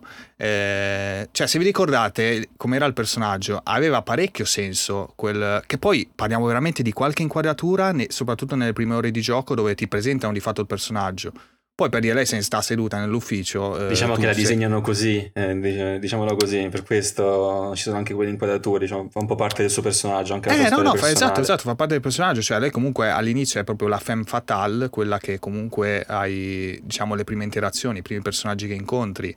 Crei chiaramente un rapporto, eh, cioè il giocatore e personaggio all'interno del gioco, crea chiaramente il classico rapporto con la donna che incontra eh, la prima volta, eh, così come potrebbe essere appunto l'uomo che c'è anche, eh, c'è anche Jacob, eh, se sei un shepherd donna. però ha proprio anche senso poi, senza spiegare, quindi andare negli spoiler, eccetera, come proprio evoluzione del personaggio come cos'è, eh, chi è Miranda, eccetera. E veramente, cioè, togliere eh, quattro inquadrature, non so veramente se si contano sulle dita di una mano. Eh, Boh, vabbè, non, Anche perché non poi so. dicendolo, secondo, cioè dicendolo, facendo anche trapelare la cosa, è proprio l'effetto opposto a quello sì, che volevi sì, creare. Sì. Adesso si parlerà solo di questo e Ma infatti, un casino, infatti, probabilmente. Sono quei fastidi inutili che non si capisce veramente. Anche, anche perché poi c'è lei senza seduta. pareri, scusate, che in realtà vanno in, in, diretta contraddizione. Io in realtà devo dire, prima sono stato un attimo in silenzio perché li ho giocati, eh, però ormai sono passati 6-7 anni da quando li ho giocati, quindi Devo essere onesto, io queste inquadrature sul culo manco me le ricordavo, onestamente parlando. Eh, ma appunto, per farti eh, capire. Cioè. Però alcuni pareri, appunto, sembrerebbero più andare in una direzione del... Aveva, abbiamo fatto al tempo queste scene, eh, non avevano nessun senso, le abbiamo tagliate, cioè non c'è stato, diciamo, una... come posso dire non c'è stata, a, qua, a, quanto ho letto chiaramente, eh, non c'è stata una volontà di fare la censura del culo eh, c'è stata più una volontà del tipo c'erano queste scene, non gli abbiamo mai trovato un reale senso, adesso abbiamo messo le mani al gioco e semplicemente le abbiamo modificate perché non avevano senso prima, adesso abbiamo il pretesto per correggere questa cosa, lo abbiamo fatto. Cioè non ho visto porre la discussione nei termini più diciamo casti e di purezza morale in, in generale, quindi anche perché poi nel gioco ci sono momenti eh, di sesso espliciti, nel senso, eh, sì, sì. espliciti nel senso che... sì, sì, puoi fare la romance, sì, sì, esatto. con i personaggi. Fai romance, sì, la costruisci, eccetera. Quindi non lo so, secondo me è completamente ininfluente se loro hanno deciso di fare questo tipo di, di trattamento. Sì, bene, ma quello ci manca. È... Però, ma che, però che non avesse senso, forse sono meno d'accordo, in particolare su, poi magari su altri personaggi, su qualche inquadratura tattica, eccetera per carità va bene, cioè uno può togliersi se non ha senso secondo loro, cioè si sono resi conto, ok. Però boh, mi sembra anche strano perché comunque boh, tutto fa alla fine, no? Eh, quindi non lo so, vabbè, però appunto vedremo, dai, non è appunto niente di, niente di grave, ecco, non, non, vi perdete niente, vi perdete qualche poligono, insomma, se, se volete vedere un bel culo giocatevi Nier Automata e lì lo vedete bene. Più, più che altro no, non vedo il senso di, di, di, dirlo, cioè di fare proprio un post dicendo che sono stati tolti.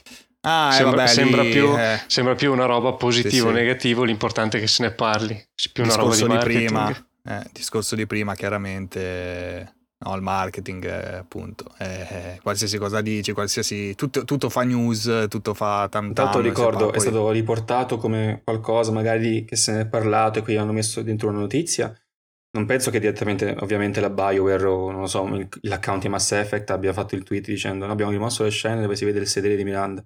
Probabilmente qualcuno che aveva avuto una preview o qualcosa ne ha parlato e da lì o oh no, adesso non mi ricordo se tu hai detto qualcosa di specifico, non penso che la notizia venga direttamente da, da Bioware. Ah, no? perdonatemi, ma no, non mi ricordo. Eh, mi, sembra, mi, sembra, assurdo che venga da Bioware, sinceramente. Non so da dove è uscita, no. Sto cercando ora perché non l'avevamo inserito inizialmente, quindi non ho il link pronto con la fonte. Comunque eh, direi che possiamo andare avanti, ne sì, sì, sì, sì, poi magari la curiosità la infilo dentro. Eh, dopo che vado a vedere esattamente qual è la fonte primordiale di, di questa uscita. Direi che a questo momento, chiuso ormai la parte. E con la scusa news, ti guardi l'inquadratura tattica. Confermo, confermo. con, eh, chiudiamo con questa la parte delle news che come vedete sta diventando sempre più lunga, grossa, preponderante. Eh, sì. Sotto il mio consiglio, ovviamente. Apri tutto. Apri tutto, smarmella tutto. E invece lascerei la parola eh, all'ospite, a Zesco, perché a oggi tempo. uno degli argomenti dei giochi ce lo porta proprio Zesco. Quindi vai pure, dici di cosa vuoi parlarci, spiegaci perché ti piace o magari non ti piace. In realtà non so se ti piace o meno, magari ce l'hai portato perché ti fa cagare. Comunque... Esatto, mi fa cagare, allora ne parlerò per sei ore perché non mi piace. No, allora io ho portato attenzione, ho portato anno 1800, che è uno strategico no, gestionale in oh. tempo reale per PC. E già qua lo share è calato il 50%, ho buttato via computer, tutto. Per personal computer. Le esclusive, ragazzi, le, le esclusive. PC. Quelle che vogliono i Master Race. Che poi è Ubisoft, eh, non è No, aspetta. Non è sì, è fatto da eh, Blue Byte di Ubisoft, Germania. Okay, okay. Allora, provo a fare un po' un quadro generale senza entrare troppo nel dettaglio perché già è super incasinatissimo secondo Beh, me. calcola che noi credo nessuno di noi conosca la serie. Io l'ho vista so, da lontano, so che c'è anche tipo anno 2000 e passa, nel, molto nel futuro. Eh, sì, gli non... ultimi due giochi della serie erano stati nel futuro, non li ho provati ma non hanno neanche ricevuto eh, recensioni comunque mm. positive. L'ultimo okay, che okay. ho giocato, che è, è, molti anni fa, era 1404, che dicono prima di questo fosse il migliore della serie. Sì, quello me lo ricordo, ricordo quindi... Ricordo. Okay. Allora, questo gioco in pratica è un city building, eh, il fulcro de, de, del gameplay è fare crescere la città costruendo residenze e, e facendo evolvere il tutto. Eh, parte con una campagna che funge da tutorial dove praticamente noi eh, veniamo richiamati in patria perché hanno assassinato nostro padre e, e dobbiamo scoprire eh, chi è il, l'assassino, veniamo, eh, il nostro padre tra l'altro viene accusato anche di tradimento, la corona e tutto quanto, quindi gli viene tolta la, espropriata la compagnia. Eh, ecco, scusami, ma è... ci sono le super cinematiche stile Ubisoft o è narrato? Mm, c'è qualcosina, ma non, non stile Ubisoft. Ci ah, sono okay. alcune cinematiche che sono sempre delle barche che si spostano in sostanza.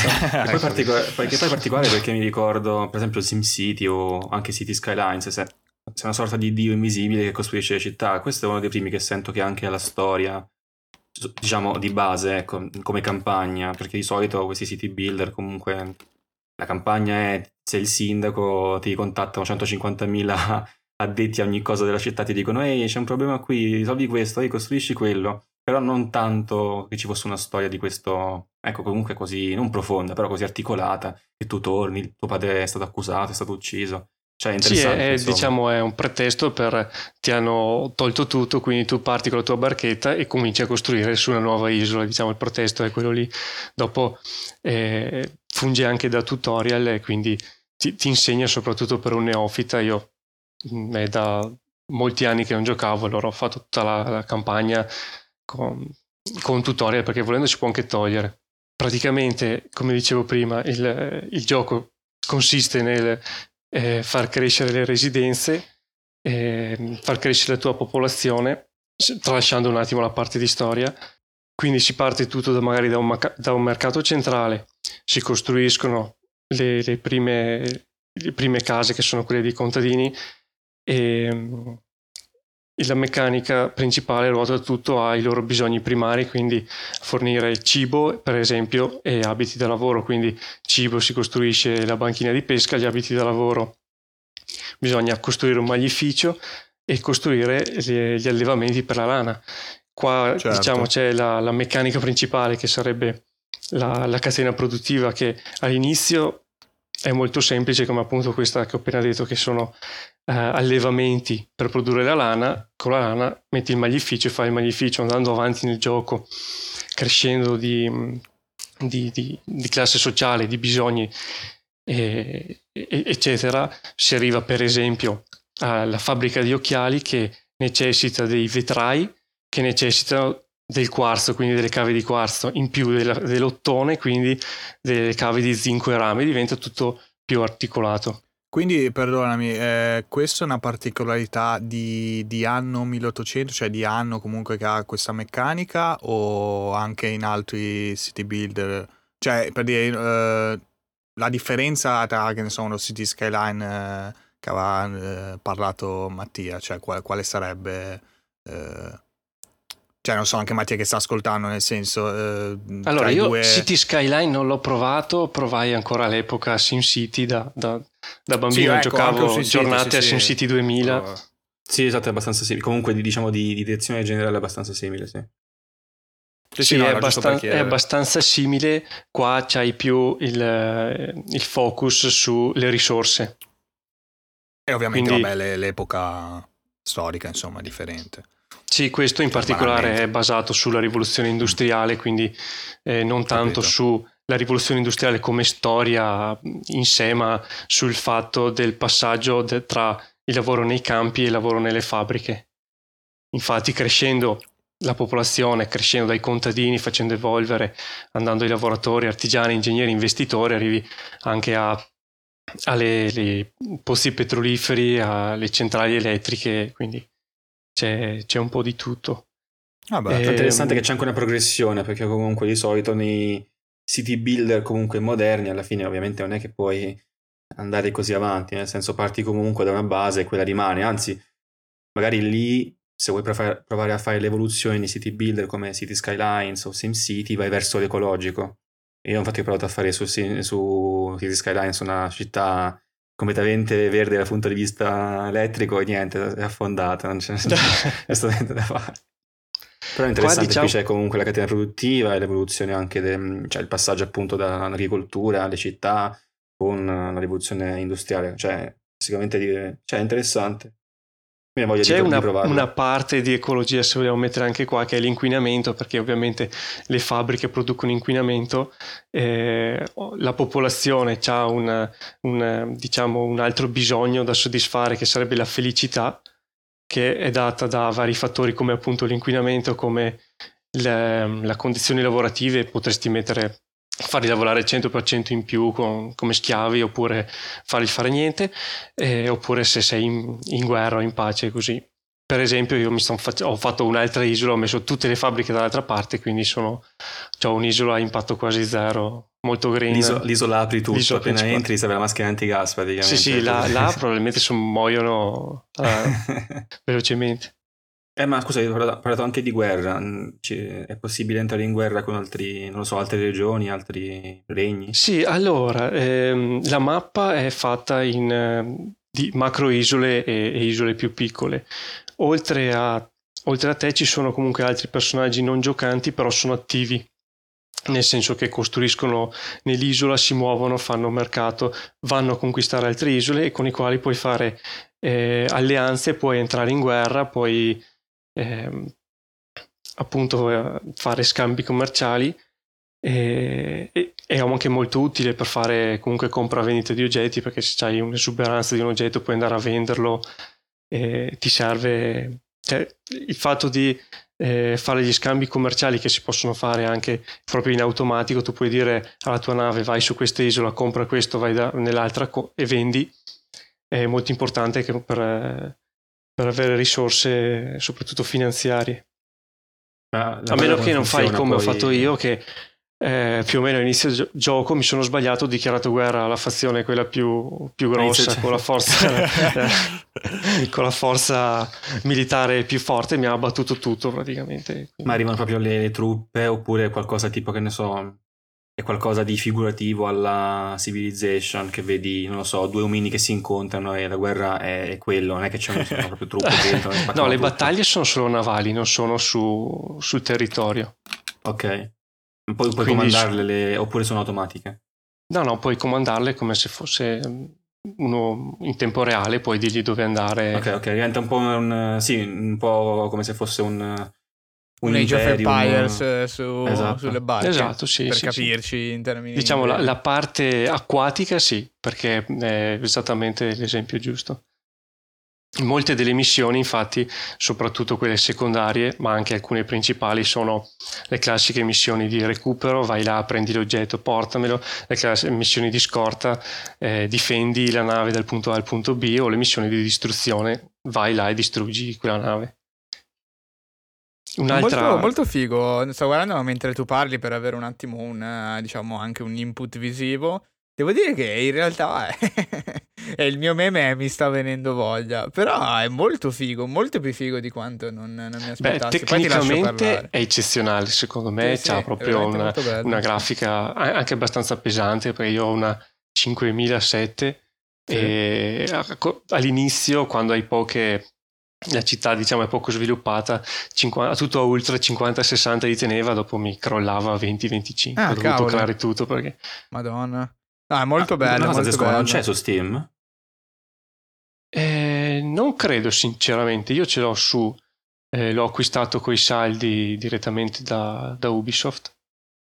Eh, non ci sono tutti, eh, su Steam. Ho cercato, infatti. No, no, mi sa di no, mi sa di no. Ah, ok, ok. Sì, ce ne sono pochissimi in realtà, sto vedendo. Eh, anno 2070, 2205 e 1404.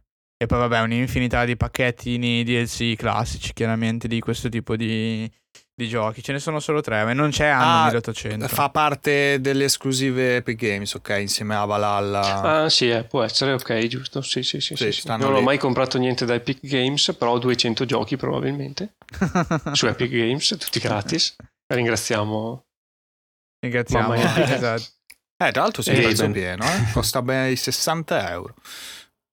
E c'ha i classici gold, c'è la gold edition, vero? Quindi i pass, robe, sì, insomma, sì, classico sì. Ubisoft. Eh. Beh, hanno fatto, hanno fatto due eh, season pass, mm? due stagioni, sì. diciamo. Ah, mica due e c'è, Vabbè, e c'è veramente un botto di roba. Vedo, vedo, un sacco e, di roba.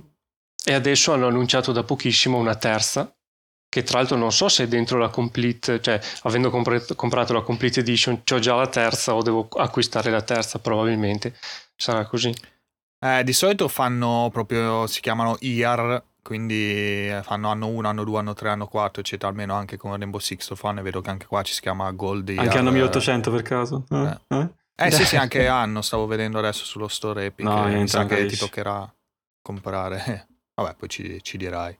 Comunque nei DLC, visto che comunque è collegato anche un po' alla campagna, eh, c'è una meccanica che non c'era negli anni vecchi che hanno introdotto, che sono le, le spedizioni che tu selezioni una nave e metti dentro degli oggetti, dei personaggi comunque che danno delle caratteristiche, eh, mandi la nave in spedizione, questa ti si presenta come un, una specie di avventura testuale con eh, scelte multiple.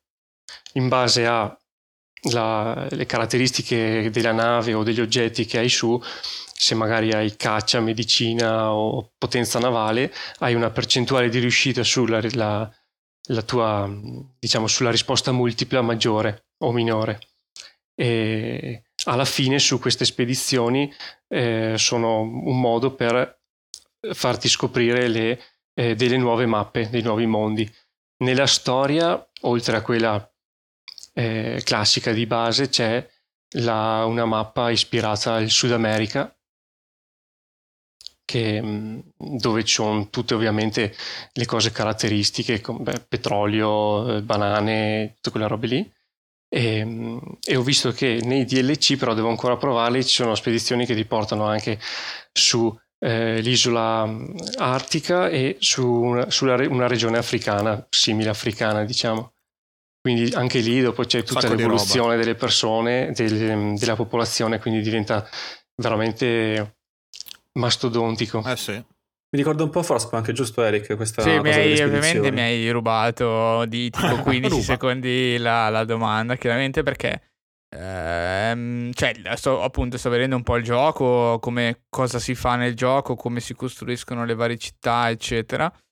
E chiaramente è molto molto simile a Cyberpunk. E eh, sì come no. Ciao ragazzi a Frostpunk. Ehm, il punto la domanda che volevo fare io in realtà è abbastanza precisa. Cioè eh, Frostpunk ha degli elementi, diciamo, ovviamente di city building, ma eh, dal punto di vista, diciamo, ambientale eh, è così, eh, come posso dire, è così duro eh, l'aspetto proprio climatico eh, in Frostpunk che eh, sì è un city builder ma è pesantemente influenzato eh, dall'aspetto survival e, e, le partite nel senso ne risentono nel senso che puoi veramente morire eh, nel giro di 30-40 minuti dall'inizio di gioco e, e, dover ripartire in anno invece particolare ovviamente eh, in anno 1800 cioè, quanto è. Chiaramente immagino si possa fallire a un certo punto, ma quanto è veloce fallire? Nel senso. Ehm, non so se mi sono spiegato la richiesta. In realtà. Sì, sì, sì, sì, sì. Allora, beh, Frostpunk non l'ho giocato, però appunto è, in, è più incentrato sul survival.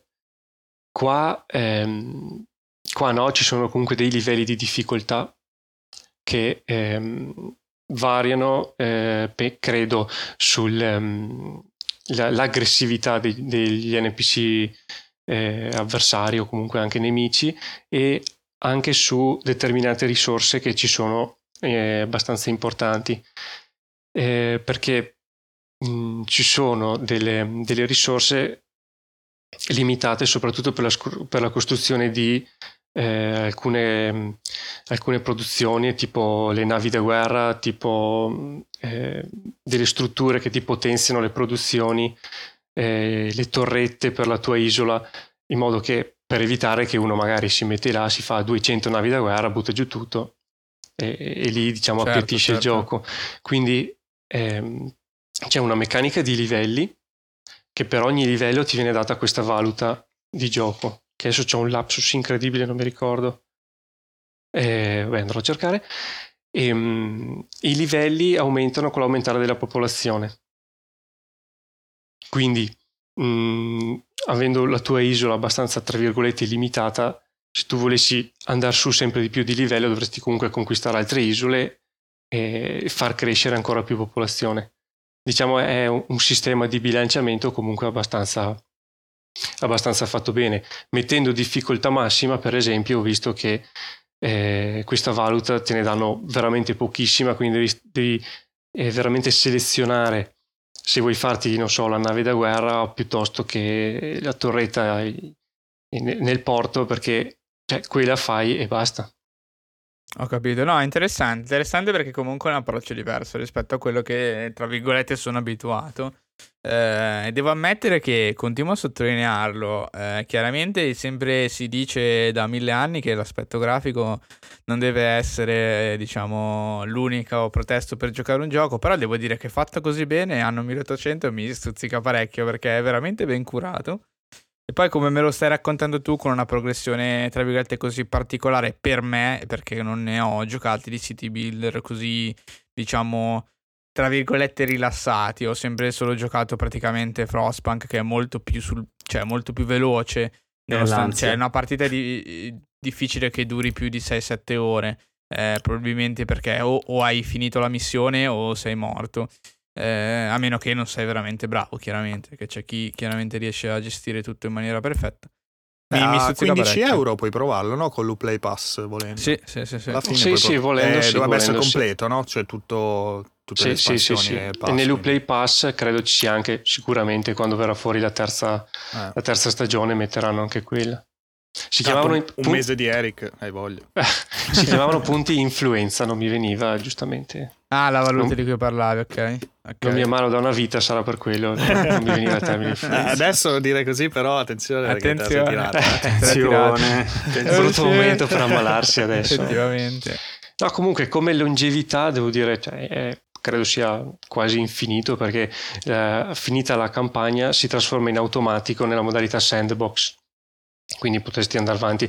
Io ho fatto, mi sembra, una quarantina, cinquantina di ore e la campagna può durare, andando spediti, una ventina di ore. Dopo io mi sono messo lì a fare commercio. Ma sono quei giochi potenzialmente infiniti, se puoi giocarci veramente 300 e passa ore, se voglio di farti e... tante, tante campagne o tanti sandbox appunto. Sì, e comunque non sono neanche andato nelle parti, nelle altre mappe.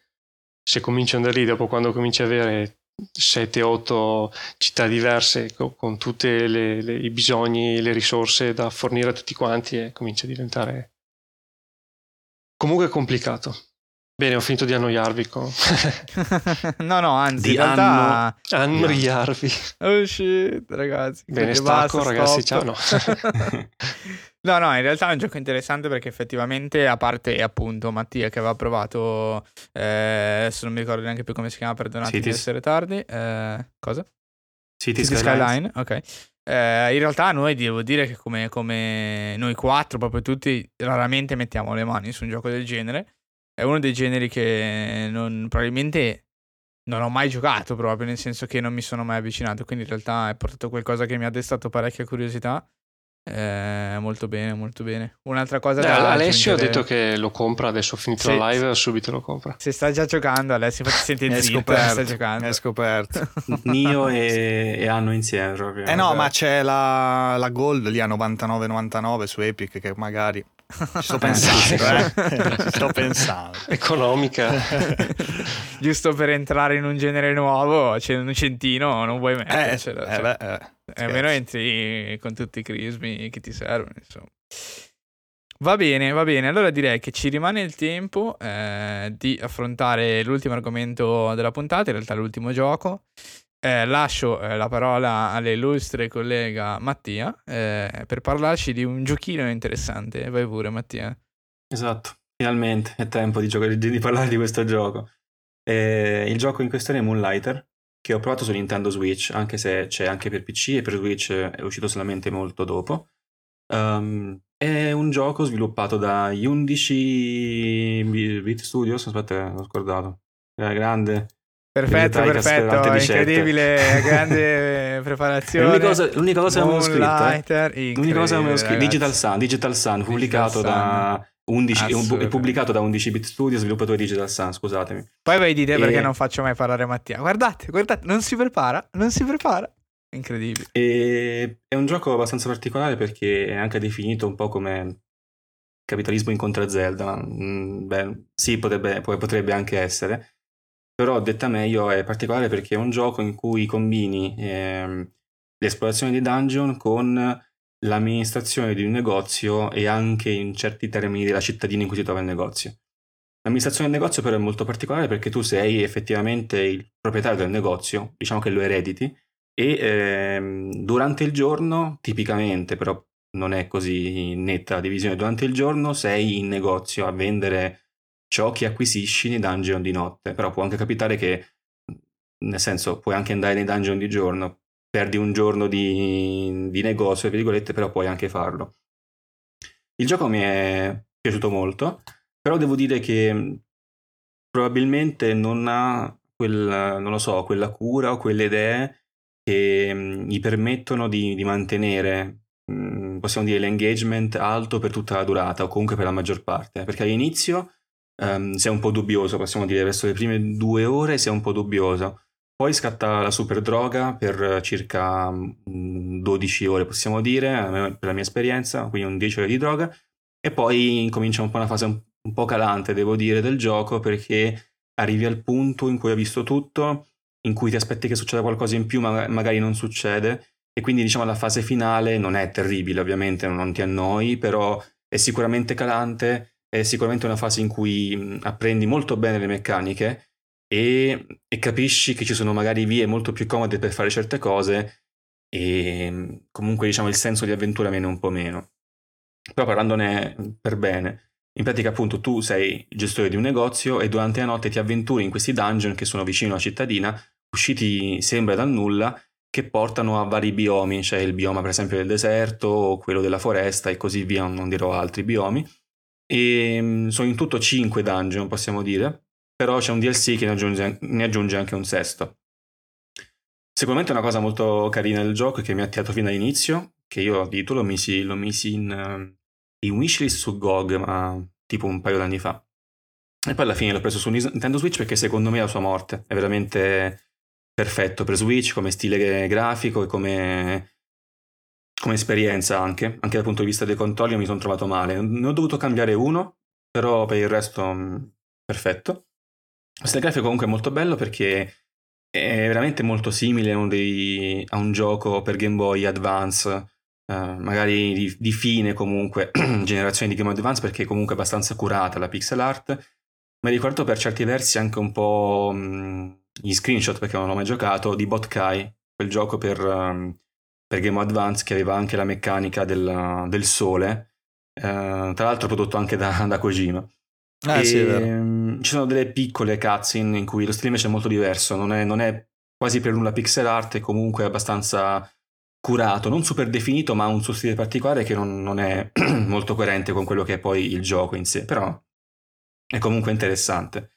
I dungeon, come detto, sono, sono vari biomi, quindi vari anche i nemici e vari loot che poi puoi prendere nel dungeon. Quindi eh, inizi col primo che ti dà loot eh, sempre interessanti comunque da esplorare, da leggere eh, la lore che c'è dietro quel, quel singolo oggetto, ehm, da porre diciamo nel tuo, nel tuo, nella tua enciclopedia degli oggetti che raccogli tutto questo loot che tu uh, ricavi dal combattimento dei dungeon contro quelli che ci sono ovviamente i mostri a proteggerlo, poi lo rivendi nel, nello shop il giorno dopo.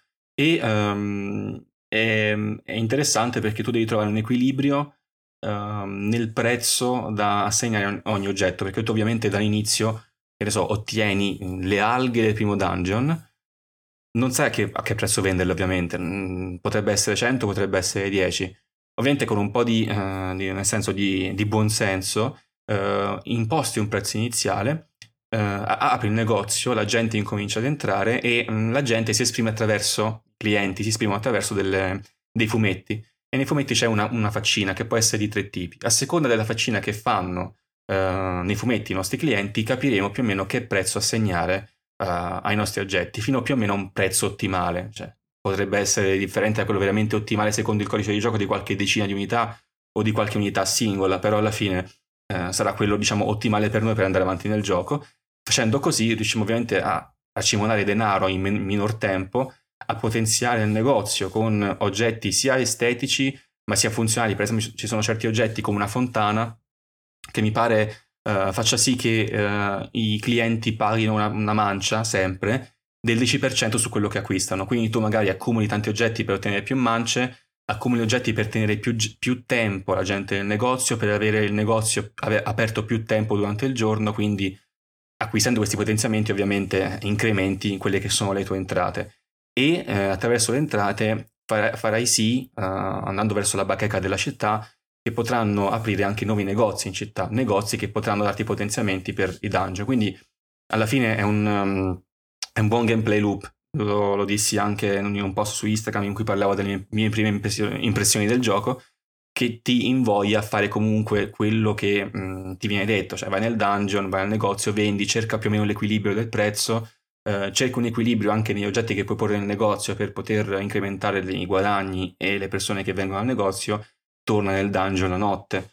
E diventa, diventa sicuramente una buona routine eh, molto divertente, molto anche immersiva, cioè ti rivedi comunque nell'avventuriere che poi il giorno vende i frutti del suo lavoro.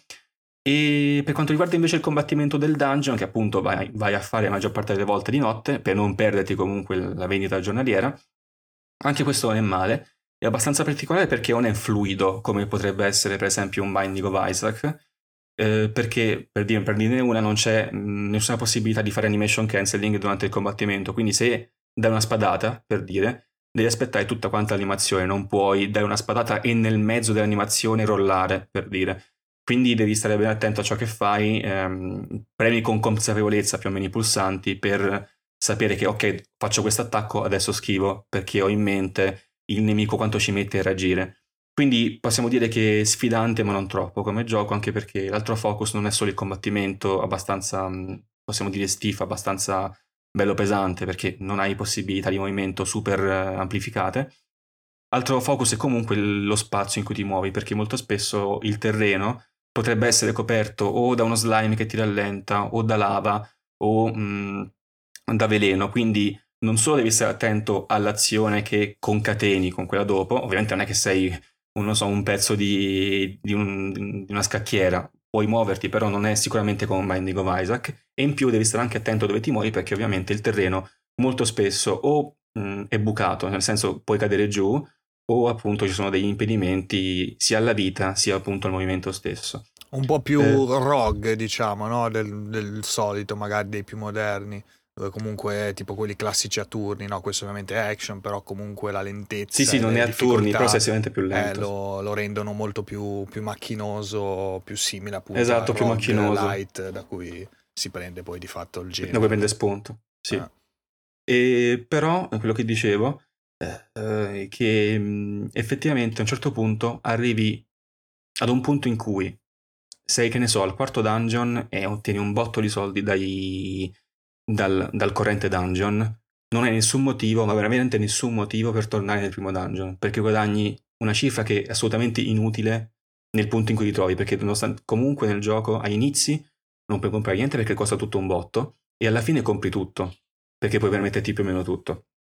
Quindi eh, hai veramente zero motivi di tornare indietro, se non il fatto che a un certo punto sblocchi il fatto che i clienti non solo comprano, ma possono farti delle richieste eh, vammi a prendere tot alghe nel primo dungeon. Quindi tu dovresti effettivamente andare lì, ehm, a volte anche sconfiggere certi nemici che ti danno certi tipi di oggetti. E quindi potrebbe essere interessante effettivamente che tu devi andare lì, eh, sperare che ti escano certi nemici, eh, spendere una notte magari a fare solo una, una quest che ti viene assegnata, ma effettivamente anche facendo queste quest che pagano abbastanza, verso la fine comunque ti converrebbe andare nell'ultimo dungeon senza perdere tempo a farne anche un secondo e mh, prendere tutti i soldi da lì. Quindi verso la fine incomincia a perdere di senso la routine che fai, nel senso mh, comincia a perdere di senso il fatto di tu poter tornare indietro, diventa un acchiappa il dungeon con più, con più soldi, rimani lì dentro finché non finisce il gioco. E, ed infatti al, ah, ah, ovviamente l'altra parte molto bella sono i dungeon che sono ovviamente a livelli, alla Binding of Isaac, arrivato um, ad un certo livello sblocchi il boss che ti permette poi di avere la chiave per il prossimo dungeon. Tutti i boss sono abbastanza diversi, molto, molto belli da vedere, um, anche con delle belle ossa di sottofondo, comunque anche la colonna sonora del gioco secondo me è molto valida per essere... Non per essere un indie, però non me l'aspettavo, sicuramente molto valida. Soprattutto è super figa la colonna sonora applicata a ogni boss perché comunque è una, variazione della, uh, del tema di base del gioco però anche da questo punto di vista, eh, una volta che finisci il gioco, oppure che comunque ehm, arrivi verso le, le, battute finali, non nessun. Non, non, date, non, ci sono sfide, non ci sono versioni potenziate dei boss. Per dirne una, se tu fai il primo dungeon, batti il boss e ritorni al primo dungeon dove, dove per tutto il boss, vai nella stanza finale e la stanza è vuota. Ci sono tipo 3-4 nemici con una piccolissima sfida, ci sono tre bauli che stanno sprofondando in un certo slime. Se sconfiggi i nemici in tempo potrai ottenere quei tre bauli che hanno ogni tanto roba rara. Però è una cosa che fai una volta e poi non la fai mai più. Infatti, Quindi... scusami Mattia, ricordo che le ore di gioco che ci avevi scritto erano molto più basse della media, diciamo, dei roguelite, sì. no? Più, insomma, che hai citato anche, vabbè, a parte magari Isaac che è un po' esagerato, ma anche quello più recente tipo AIDS o comunque altri Enter the Gungeon che comunque ti richiedono molte ore di completismo se uno vuole approfondire qua invece mi ricordo che boh avevi fatto quasi il 100% di fatto in poche ore no? Sì, sì, esatto, nel senso non c'è quel tipo di cura che è strano uh, che ti porta a riesplorare, è molto straightforward come, come roguelite possiamo dire, no? E, nel senso fai i tuoi dungeon, hai pochi motivi per tornare indietro, soprattutto dopo un certo punto non c'è nessuna sfida aggiuntiva, non c'è nessun boss segreto, almeno non ne ho trovati, magari ci sono, non, non ho mai visto niente del genere, non c'è nessuna sfida che si sblocca una volta fatto il dungeon. Eh, l'unico motivo per tornare indietro, indietro, sostanzialmente sono farsi eh, le quest ed eventualmente mh, fare qualche arma dall'inizio perché magari, eh, non lo so, non hai mai fatto la lancia quindi per fare la prima lancia servono le, le, le, gli oggetti del primo dungeon, quindi torni indietro nel primo dungeon e ti fai gli oggetti. Ma anche lì mh, può essere questa cosa eh, sorpassata perché c'è un tizio che nella città vende gli oggetti dei vecchi dungeon, quindi vai da lui, compri e ti fai la lancia del primo dungeon senza nessun problema. Quindi mh, è un gioco con pochi motivi per poter fare backtracking o altre cose, cioè dove vai dall'inizio verso la fine, come se fosse quasi una storia. Forse, forse, scusa Eric, eh, eh, Children of Morta, no? che avevi giocato, un sì. po' anche quello, no? Story Driven, comunque pur essendo roguelite è molto breve. Sì, sì, sì, sì, esatto. Ma eh, sì, onestamente eh, non saprei, non mi ricordo esattamente quante ore avevo fatto, eh, quindi non mi ricordo se effettivamente è così breve. Il fatto è che comunque in Cinder of Mord ci sono molti personaggi, c'è anche proprio tutta una questione di abilità e robe da sbloccare dei vari personaggi.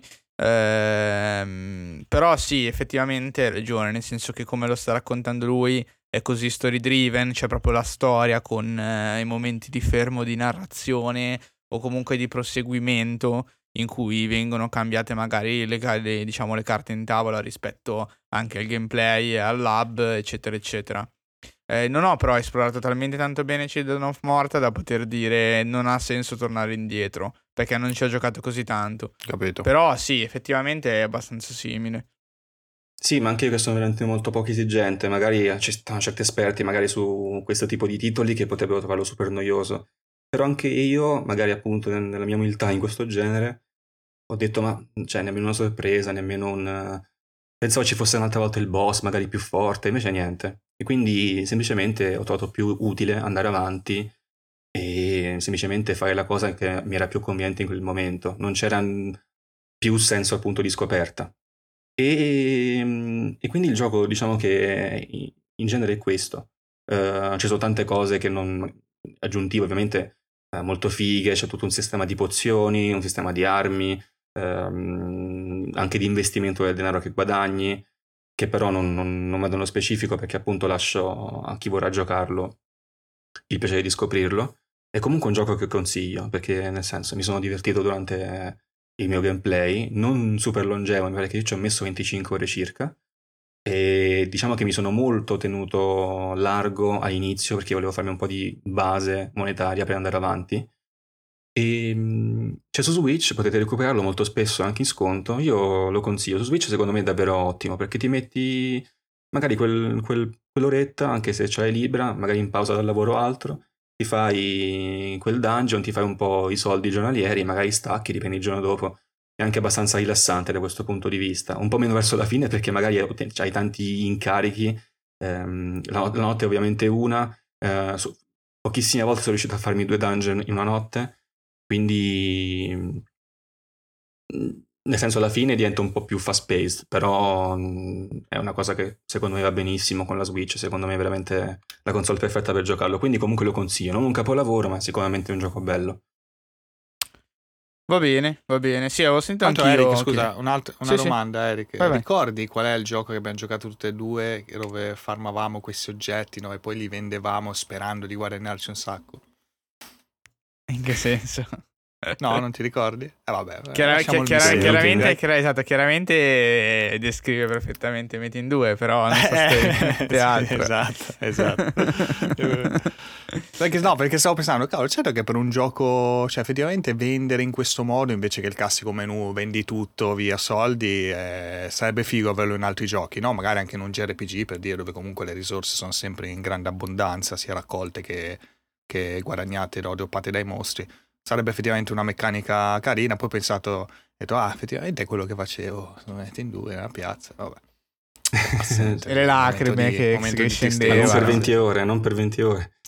No, ma tu non sai niente, Mattia. Noi niente, avevamo Mattia. il negozio, non riesci a capire. Noi avevamo un secondo account. Con sì, sì, secondo account aperto, aperto eh, desktop. Più, più, client aperti, cioè quelli con l'account e poi giocavi col principale. Tutto rottissimo. Cioè, capisci, robe, robe di alto livello, cioè, non, non potete comparare.